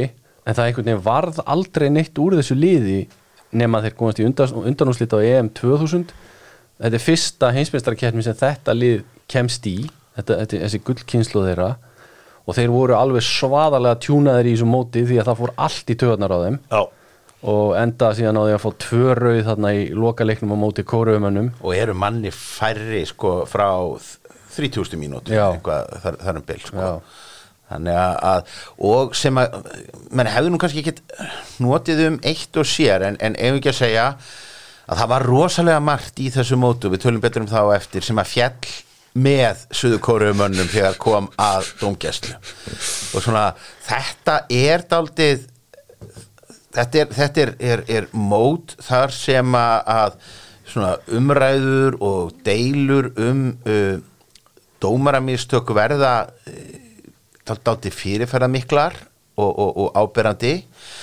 En svo má kannski líka veltaði fyrir sér hvort að það sé endilega til marks um það að þarna hafi dómgæslan verið svona skelvilega slæm eða það að Íslendingar eru ekkit eina landið þar sem að, að það fyrir að verða meiri svona umgjörð. Það fyrir að verða í mitt allir þessir þættir og greiningaþættir og, og, og spjalla og undan og eftir. Já.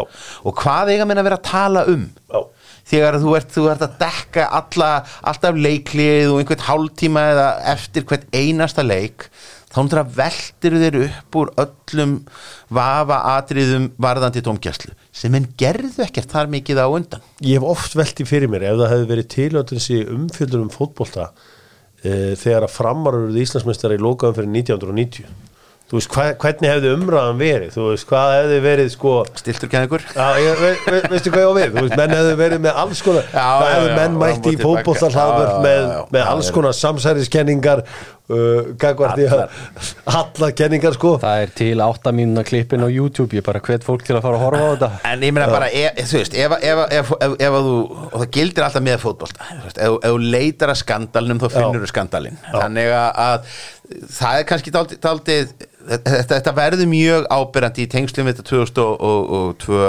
mót tímasetningarnar eru skrítnar og það er eitt og annað sem fer í taugandan á mönnum. Það var ekki lítið sem var hægt að þrefa um hennan bolta til að mynda. Þarna Fever Nova boltan sem Jú. var kynntur til hörmulegi sem að, já, segir markvörðurinn. Allir, allir markmenn hötuð hann.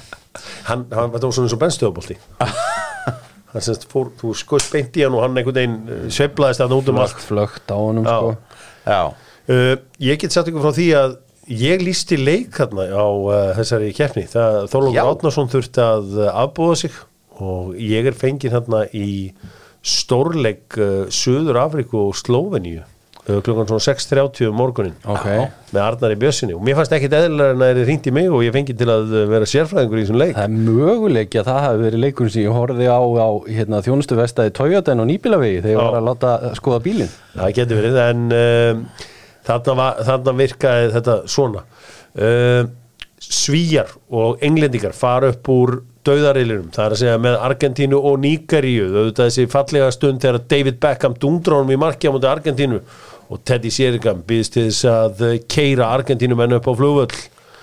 Og uh, það verður svona moment þarna með englendingum í, í mótinu vippum okkur bara yfir í 16 liða úslitin þar sem að spánverjarnir henda írum úr leik. Og þetta Roy Keane gekk úr eða bara frá íska landsliðinu í aðdraðanda keppninar hann var ekki sáttu við æfingaðstöðuna þeir voru að æfa einhverjum grjótörðum velli. Og hann sagði bara, heyrðu, núna bara nenni ég sér ekki lengur. Og svo voru þeir náttúrulega ekkit sérstaklega góður vinir Rói Kín og þjálfari Mick McCarthy, en, en það var nú svo sem ekkert Tökum það auðvitað sérstaklega fram að Rói Kín var búin að keira þetta íska lið á HM það, það veist, þeir eru aldrei farið á HM án hans sko. þannig að hérna komist í úsliðakefna þar að segja. Þannig að þetta var svona pínu súrealíst en einhvers síður, þeir stóðu sér ágætlega í keppni náðu einhvern veginn að berja sér saman. Já, og hérna, í rauninni ekkert í léttum riðli, sko, ég meina þeir fara upp úr riðlinum þar sem að Sáti Arabatin sem hefði náttúrulega farið í eh, hvað, 16. úrslitin hérna, eh, fjór, eh, átt árum fyrir eh, Kamerún Robbie Keane jafnar gegn þjóðverjum alveg í blálókin kemur þeim í 16. úrslitin og þarna, ég meina það er bara vítakerni sem að- að ræður úrslitum mútið Spáni í 16. úrslitum Við erum að minnast á hérna búningana hjá Kamerún heldur keppninni Þeir ætlu að fá að vera í, í ermalusum Þeir fengu var, var, voru, voru ekki skikkaðir til að fara í einhvern, einhvern, einhvern ból undir. Jú, það endaði þannig sem var svona sem að þeir hafðu nefnilega í Afrikkeppni fengið að spila í ermalus Já, en það, þarna þeir eru eru menn orðið olimpíumeistarar 2000 Já. í hérna. Ást, í Ástralíu. En, en hins vegar þá, þá uh, voru menn í öðrum treyjuæfingum því þarna fara að koma líka þessar ofsalega aðskortnu treyjur Já, sko, sem að hugsunum var svo að það myndi engin ná að toga í peysurnar. Ja, bara frábær penning og, og, og, og á algjörlega rétt á sér. Og menn þurftuðu fyrir viki þurftu menn að vera vaksnir eins og gríski guðir til þess að, bera þetta sko. þjóðverjar og, og kamerúnar mætast í loka leik í riðlinum og þjóðverjarnir vinna 2-0 það var úr rifinum nokkur spjöldi í þessum leik. 16 gul og 2 rauð. Já, Já, það var oft verið eh, ofbeldi í þessum eh, leikjum við Afrikuliðin Eh, það verður bara að segja alveg eins og er. Þjóðverið að vinna Sáti Araba 8-0 og þetta var svona úslit sem að sá nú ekki oft. Miroslav Klose, leikmaður sem að þekkti bara mjög lítið á þessum tíma settið þrennu. Miroslav Klose þessi átti heldur betur eftir að koma meira við sögu í uh, heimsmeistara keppninni, já, bæði þarna og svo síðar. Einna, eina af hetjum heimsmeistara keppninar í þessum 16 lóðslutum er kannski áhugaverðast er þessi hvernig englendingarnir pakka dönunum saman 3-0 þeir eru þarna og Pele rýfur í mækin og segir Nicky Butt, þetta er nú einn besti leikmaður keppnunar sem að Nicky Butt þurfti svo sannarlega ekki á að halda því að hann mætti þarna um haustið og einmitt, hann trúði Pele og hann fór að gera hluti sem Nicky Butt ekki að vera að gera. Nei. en uh, já, hann fær þetta mikla hrós frá honum. Það eru þetta þannig að David Beckham brýtur þetta Mette Tarsal rétt fyrir mót sefur hann í þessu súrefnistjaldi sínu til þess að einhvern veginn að hraða batanum. Sven Jöran með liðið og, og mikill andi yfir þeim. Brassar vinna þægilega sigur á Belgum. Lars Lagerbakk og lærisvenn hans í Svíþjóð tapa fyrir Senegal. Dauðafæri til að komast áfram. Mínimenn, Tyrkirnir taka Japan 1-0, er ekki Siko þjálfari Japan að það Jú, ég held að mikið rétt. Og svo er auðvitað leikur leikjana þegar að Suðu Kóruumenn vinna Ítali. Hvað gerir síðan eftir þann leik? Það er þessi 2-1 sigur Suðu Kóruumanna Já, eh, sá sem skora sigumarkið An Jung Wan, hann spilaði með Perugia. Já. og samningnum hans var bara rift. Eigandi Perugia var ekkit að nett ekkit að standa í þessu að maður sem sendi Ítali heim hann nett ekkit að spila þetta, það var bara hriðverka maður sko, sem að, samt sem áður þá var hann nú ekkit alveg á móti samskiptum við hriðverkamenn því að, um þetta leiti þá var hann nú að kaupa svon Gaddafis til þess að spila með liðinu uh, lísti því síðan yfir að hann ætlaði að fá fyrsta kvenn stjóran á, á Ítalíu hann vissi ekki hver það væri en það er bara einhver kona Já. og, og það er hann til göttunum hann var meistari þess að koma sér í, í, í fjölmiðlana það er hann týpa. Byron Moreno, heitir hann það ekki dómarinn sem dæmdi hennar leik Þjálfari, já. Hann uh, átti ekki beint einhvern stjórnuleik Nei, og, Bara og, þannig. og bara trappa tóni gjössalega trilltur Já.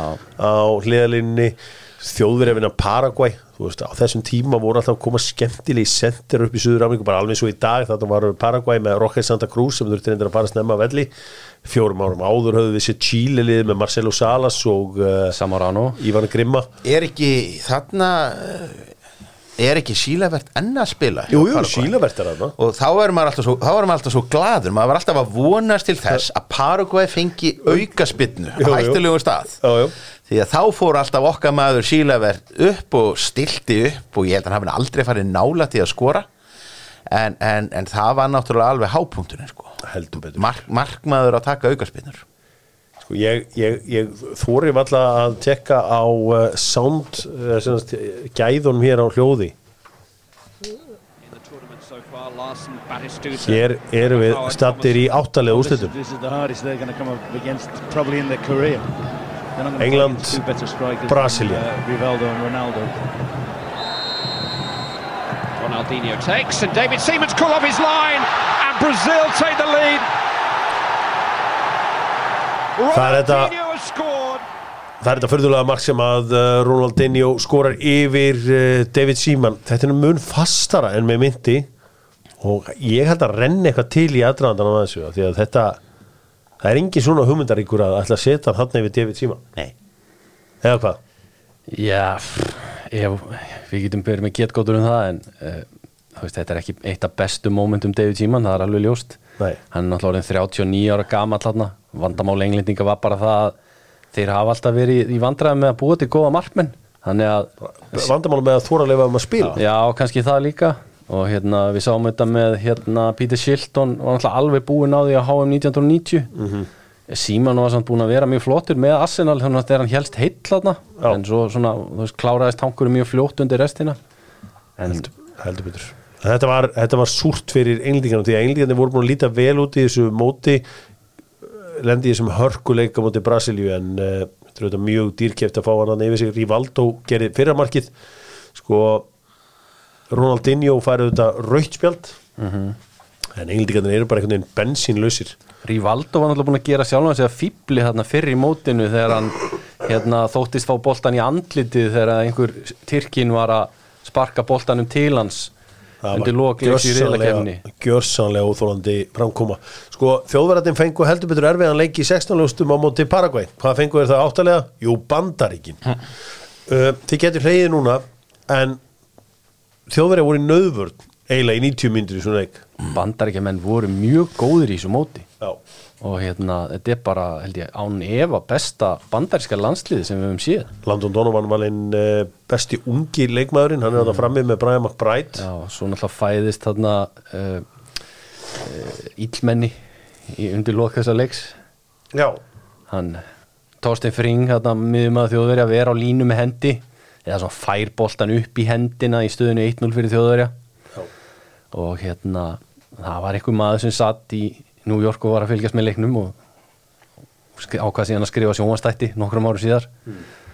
Og úr verður eh, hann ákveður að, að, að leitar í, í, í Torstein, að Torstein Fring verður að einhverju svona einhverjum holdgerfingi þessa moments og bara public enemy number one í bandaríkjónum já, og uh, þessi handrið söndur sem að skrifaði síðan sjónvastættina Breaking Bad hann hérna gerir Torstein Fring að, að fyrirmyndinni að, að hérna Gustavo Fring ílmenninu í, aðalílmenninu í Breaking Bad. Þetta, þetta kennunum Þetta kennur um Erðu spátn og uh, spámarjar þetta, já, spámarjar eru hérna þetta út á móti Suðu Kóru í vítaspenningefni og nóg af atriðum í þeim leik. Já, já. það eru þarna furðulegi rángstöðu dómar í báðar áttir sko eins og Stefán saði á hann spámerjar við voru svo oft liði sem að olli vombriðum en í þessu móti voru þeir flottir. Já. og hérna þeir voru með skemmtilegt lið og hérna uh, kannski svona einhver byrjun á því sem uh, koma skildi hjá spámerjum mögulega. Uh, koma snemma yfir á móti írónum sem rap, í, í, í 16. lega Robby Keane jafnar hann á víti og loka myndin þeir vinni í vító. En svo er þessi episki leikur á móti Suðu Kóru Já, það sem eru hvað dæmt, er ekki tvö mörg dæmt af spámerjónum Jú. þetta er náttúrulega með uh, ólíkitum en uh, spá, hérna, Suðu Kóru mennur hérna undir stjórn Gus Hitting aðal stjarnaleinsins er Park Ji-sung leikmaður uh, já, sem síðar átt eftir að verða leikmaður Manchester United. Draumur Afriku um undanúslit voru já, sleiknir á borðinu svo má segja af Tyrkjum. Tyrkir vinna Senegal 1-0 uh, og þannig að Afrika er úr leik. og þessi keppni sem bauð upp á alla, alla þessi óvænt úslit hverja fengu í úslitum? Jú, Þískaland og Brasilíu og það sem ótrúast er að þau hafa aldrei mæst áður.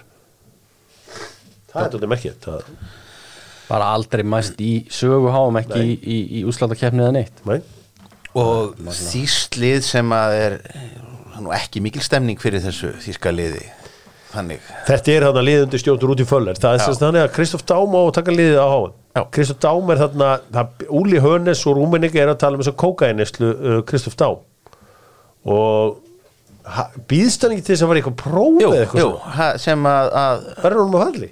Verður honum að falli sem að er, er það er mjög töff að bjóðast til að fara í próf ef að þú hefur ekki ástæðu til að Það Já, testin, en allavega, já, mér minnir þetta að vera einhvern veginn svona út í fölur, tekur liðið með sér og þetta er auðvitað, þetta er ekkert einhverjar, uh, þú veist, þetta er ekkert einhver stjörnulið, en þetta er hins vegar mikið til leikmenn með bæinn sem eru þetta. Európmeistararna 2001, leikmenn frá Leverkusen sem að fóru í úslaleik meistaradeildarana hann um vorið, þannig að þetta er engin djókarar, þeir vinna þetta sögu kóri í undirúslum, þannig að þeir eru konið í úrslitaðleik háa með að vinna Paraguay, Bandaríkin og sögu kóri í útslagkemni Já.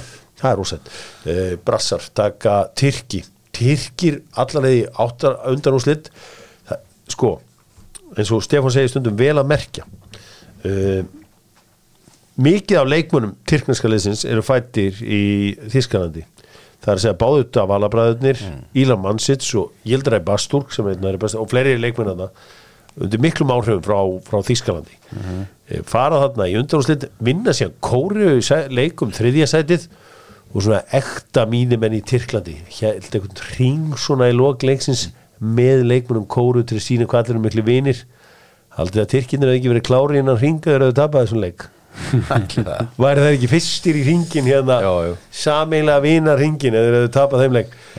Úslaleikurinn fer fram og það eru þetta högg hérna. Uh, þjóðverjar mæta til leiks án síns langbesta leikmanns uh, Ballack er í leikmanni eftir guldspjaldamóti þetta myndir náttúrulega gerist, ekki gerist í dag. Ómerkilegt guldspjald sko, bara snemma leiks og svona.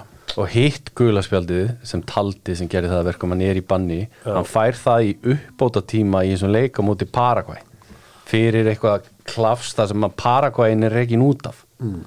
hann er að þú veist, það er náttúrulega búið að breyta reglunum í dag að menn geta ekki verið í banni í úslitaleiknum að það fengi raukt í undanúslitum Er að þú veist hann lærðu menn vantala sína leksíu með það að hann er bara annar lið án síns besta leikmanns. Já, þetta var hundlegilegt að hann hafi vantað uh, tölum aðeins um þetta brasilíska landslið því að sko heilaða Marcos er í markinu. Mm. heilaða Marcos uh, er tekin hann fram yfir Dita. Dita er náttúrulega bara markmann í Asi Milan þarna. og uh, Marcos í rammanum. Þú ert með auðvitað þessa svakalegu hérna vingbaks í Roberto Carlos og Cafu með Lucio kallin í vörninni en svo hliðin á hún með Rocket Junior sem var síðan expósaður í Leeds Já. og Ed Milson. Svo þarna er þarna erum við sko svona þetta myth yfir leikmönnum er farið.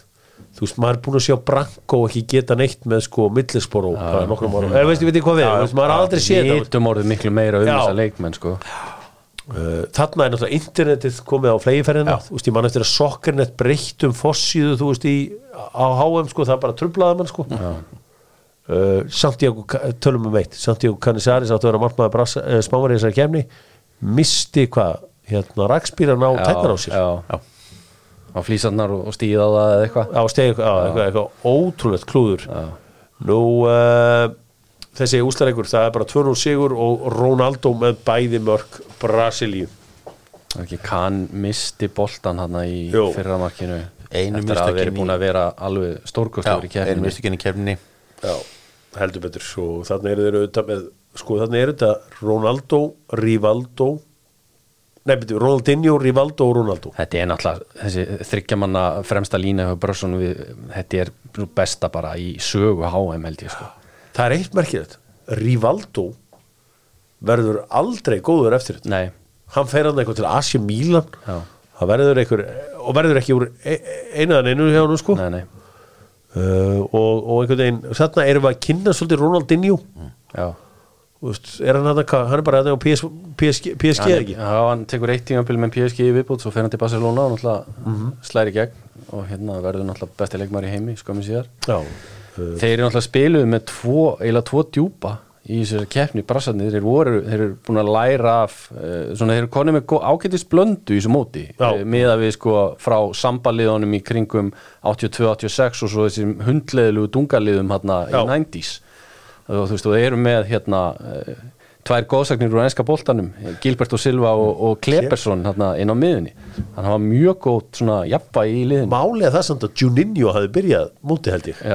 Hérna, millisbró Juninho. Þú veist, talandum bara svona jarðtenginguna á brasilska landsliðinu svona að manns eigin sögum að því að þú veist, ef þetta hefði verið Juninho í Palmeiras þá hefði maður verið meira svona, wow þetta var bara Juninho sem var sko í, í hérna millisbró en samt sko úr náttúrulega stórkostlega förðulegu millisporuliði Já, já, já, já. var alltaf einhvern veginn svona já, saltjarðarlið að öllu leiti með einhverjum svona þremur, fjórum síðan kirsuberjum sko. Hvernig heldur að hafa verið að koma frá Brasilíu til millisbró? það, það er kvíðavaldandi sko Það hlýtur að vera kvíðavaldandi Þá er þessum uh, fyrta þætti lokið. Fórum við keppninar uh, 94, 98 og 2002 Brassar uh, stjórna leiknum Brassar heimsmeistrar í 5 uh, skipti. Brassar vinna alla leikina á HM 2002 fyrsta liði til að gera það síðan 1970 það hefur ekkert gest aftur. Við heyrum svo aftur eftir viku með lokaþáttinn af sögu heimsmeistarkernar. Verið þið sæl.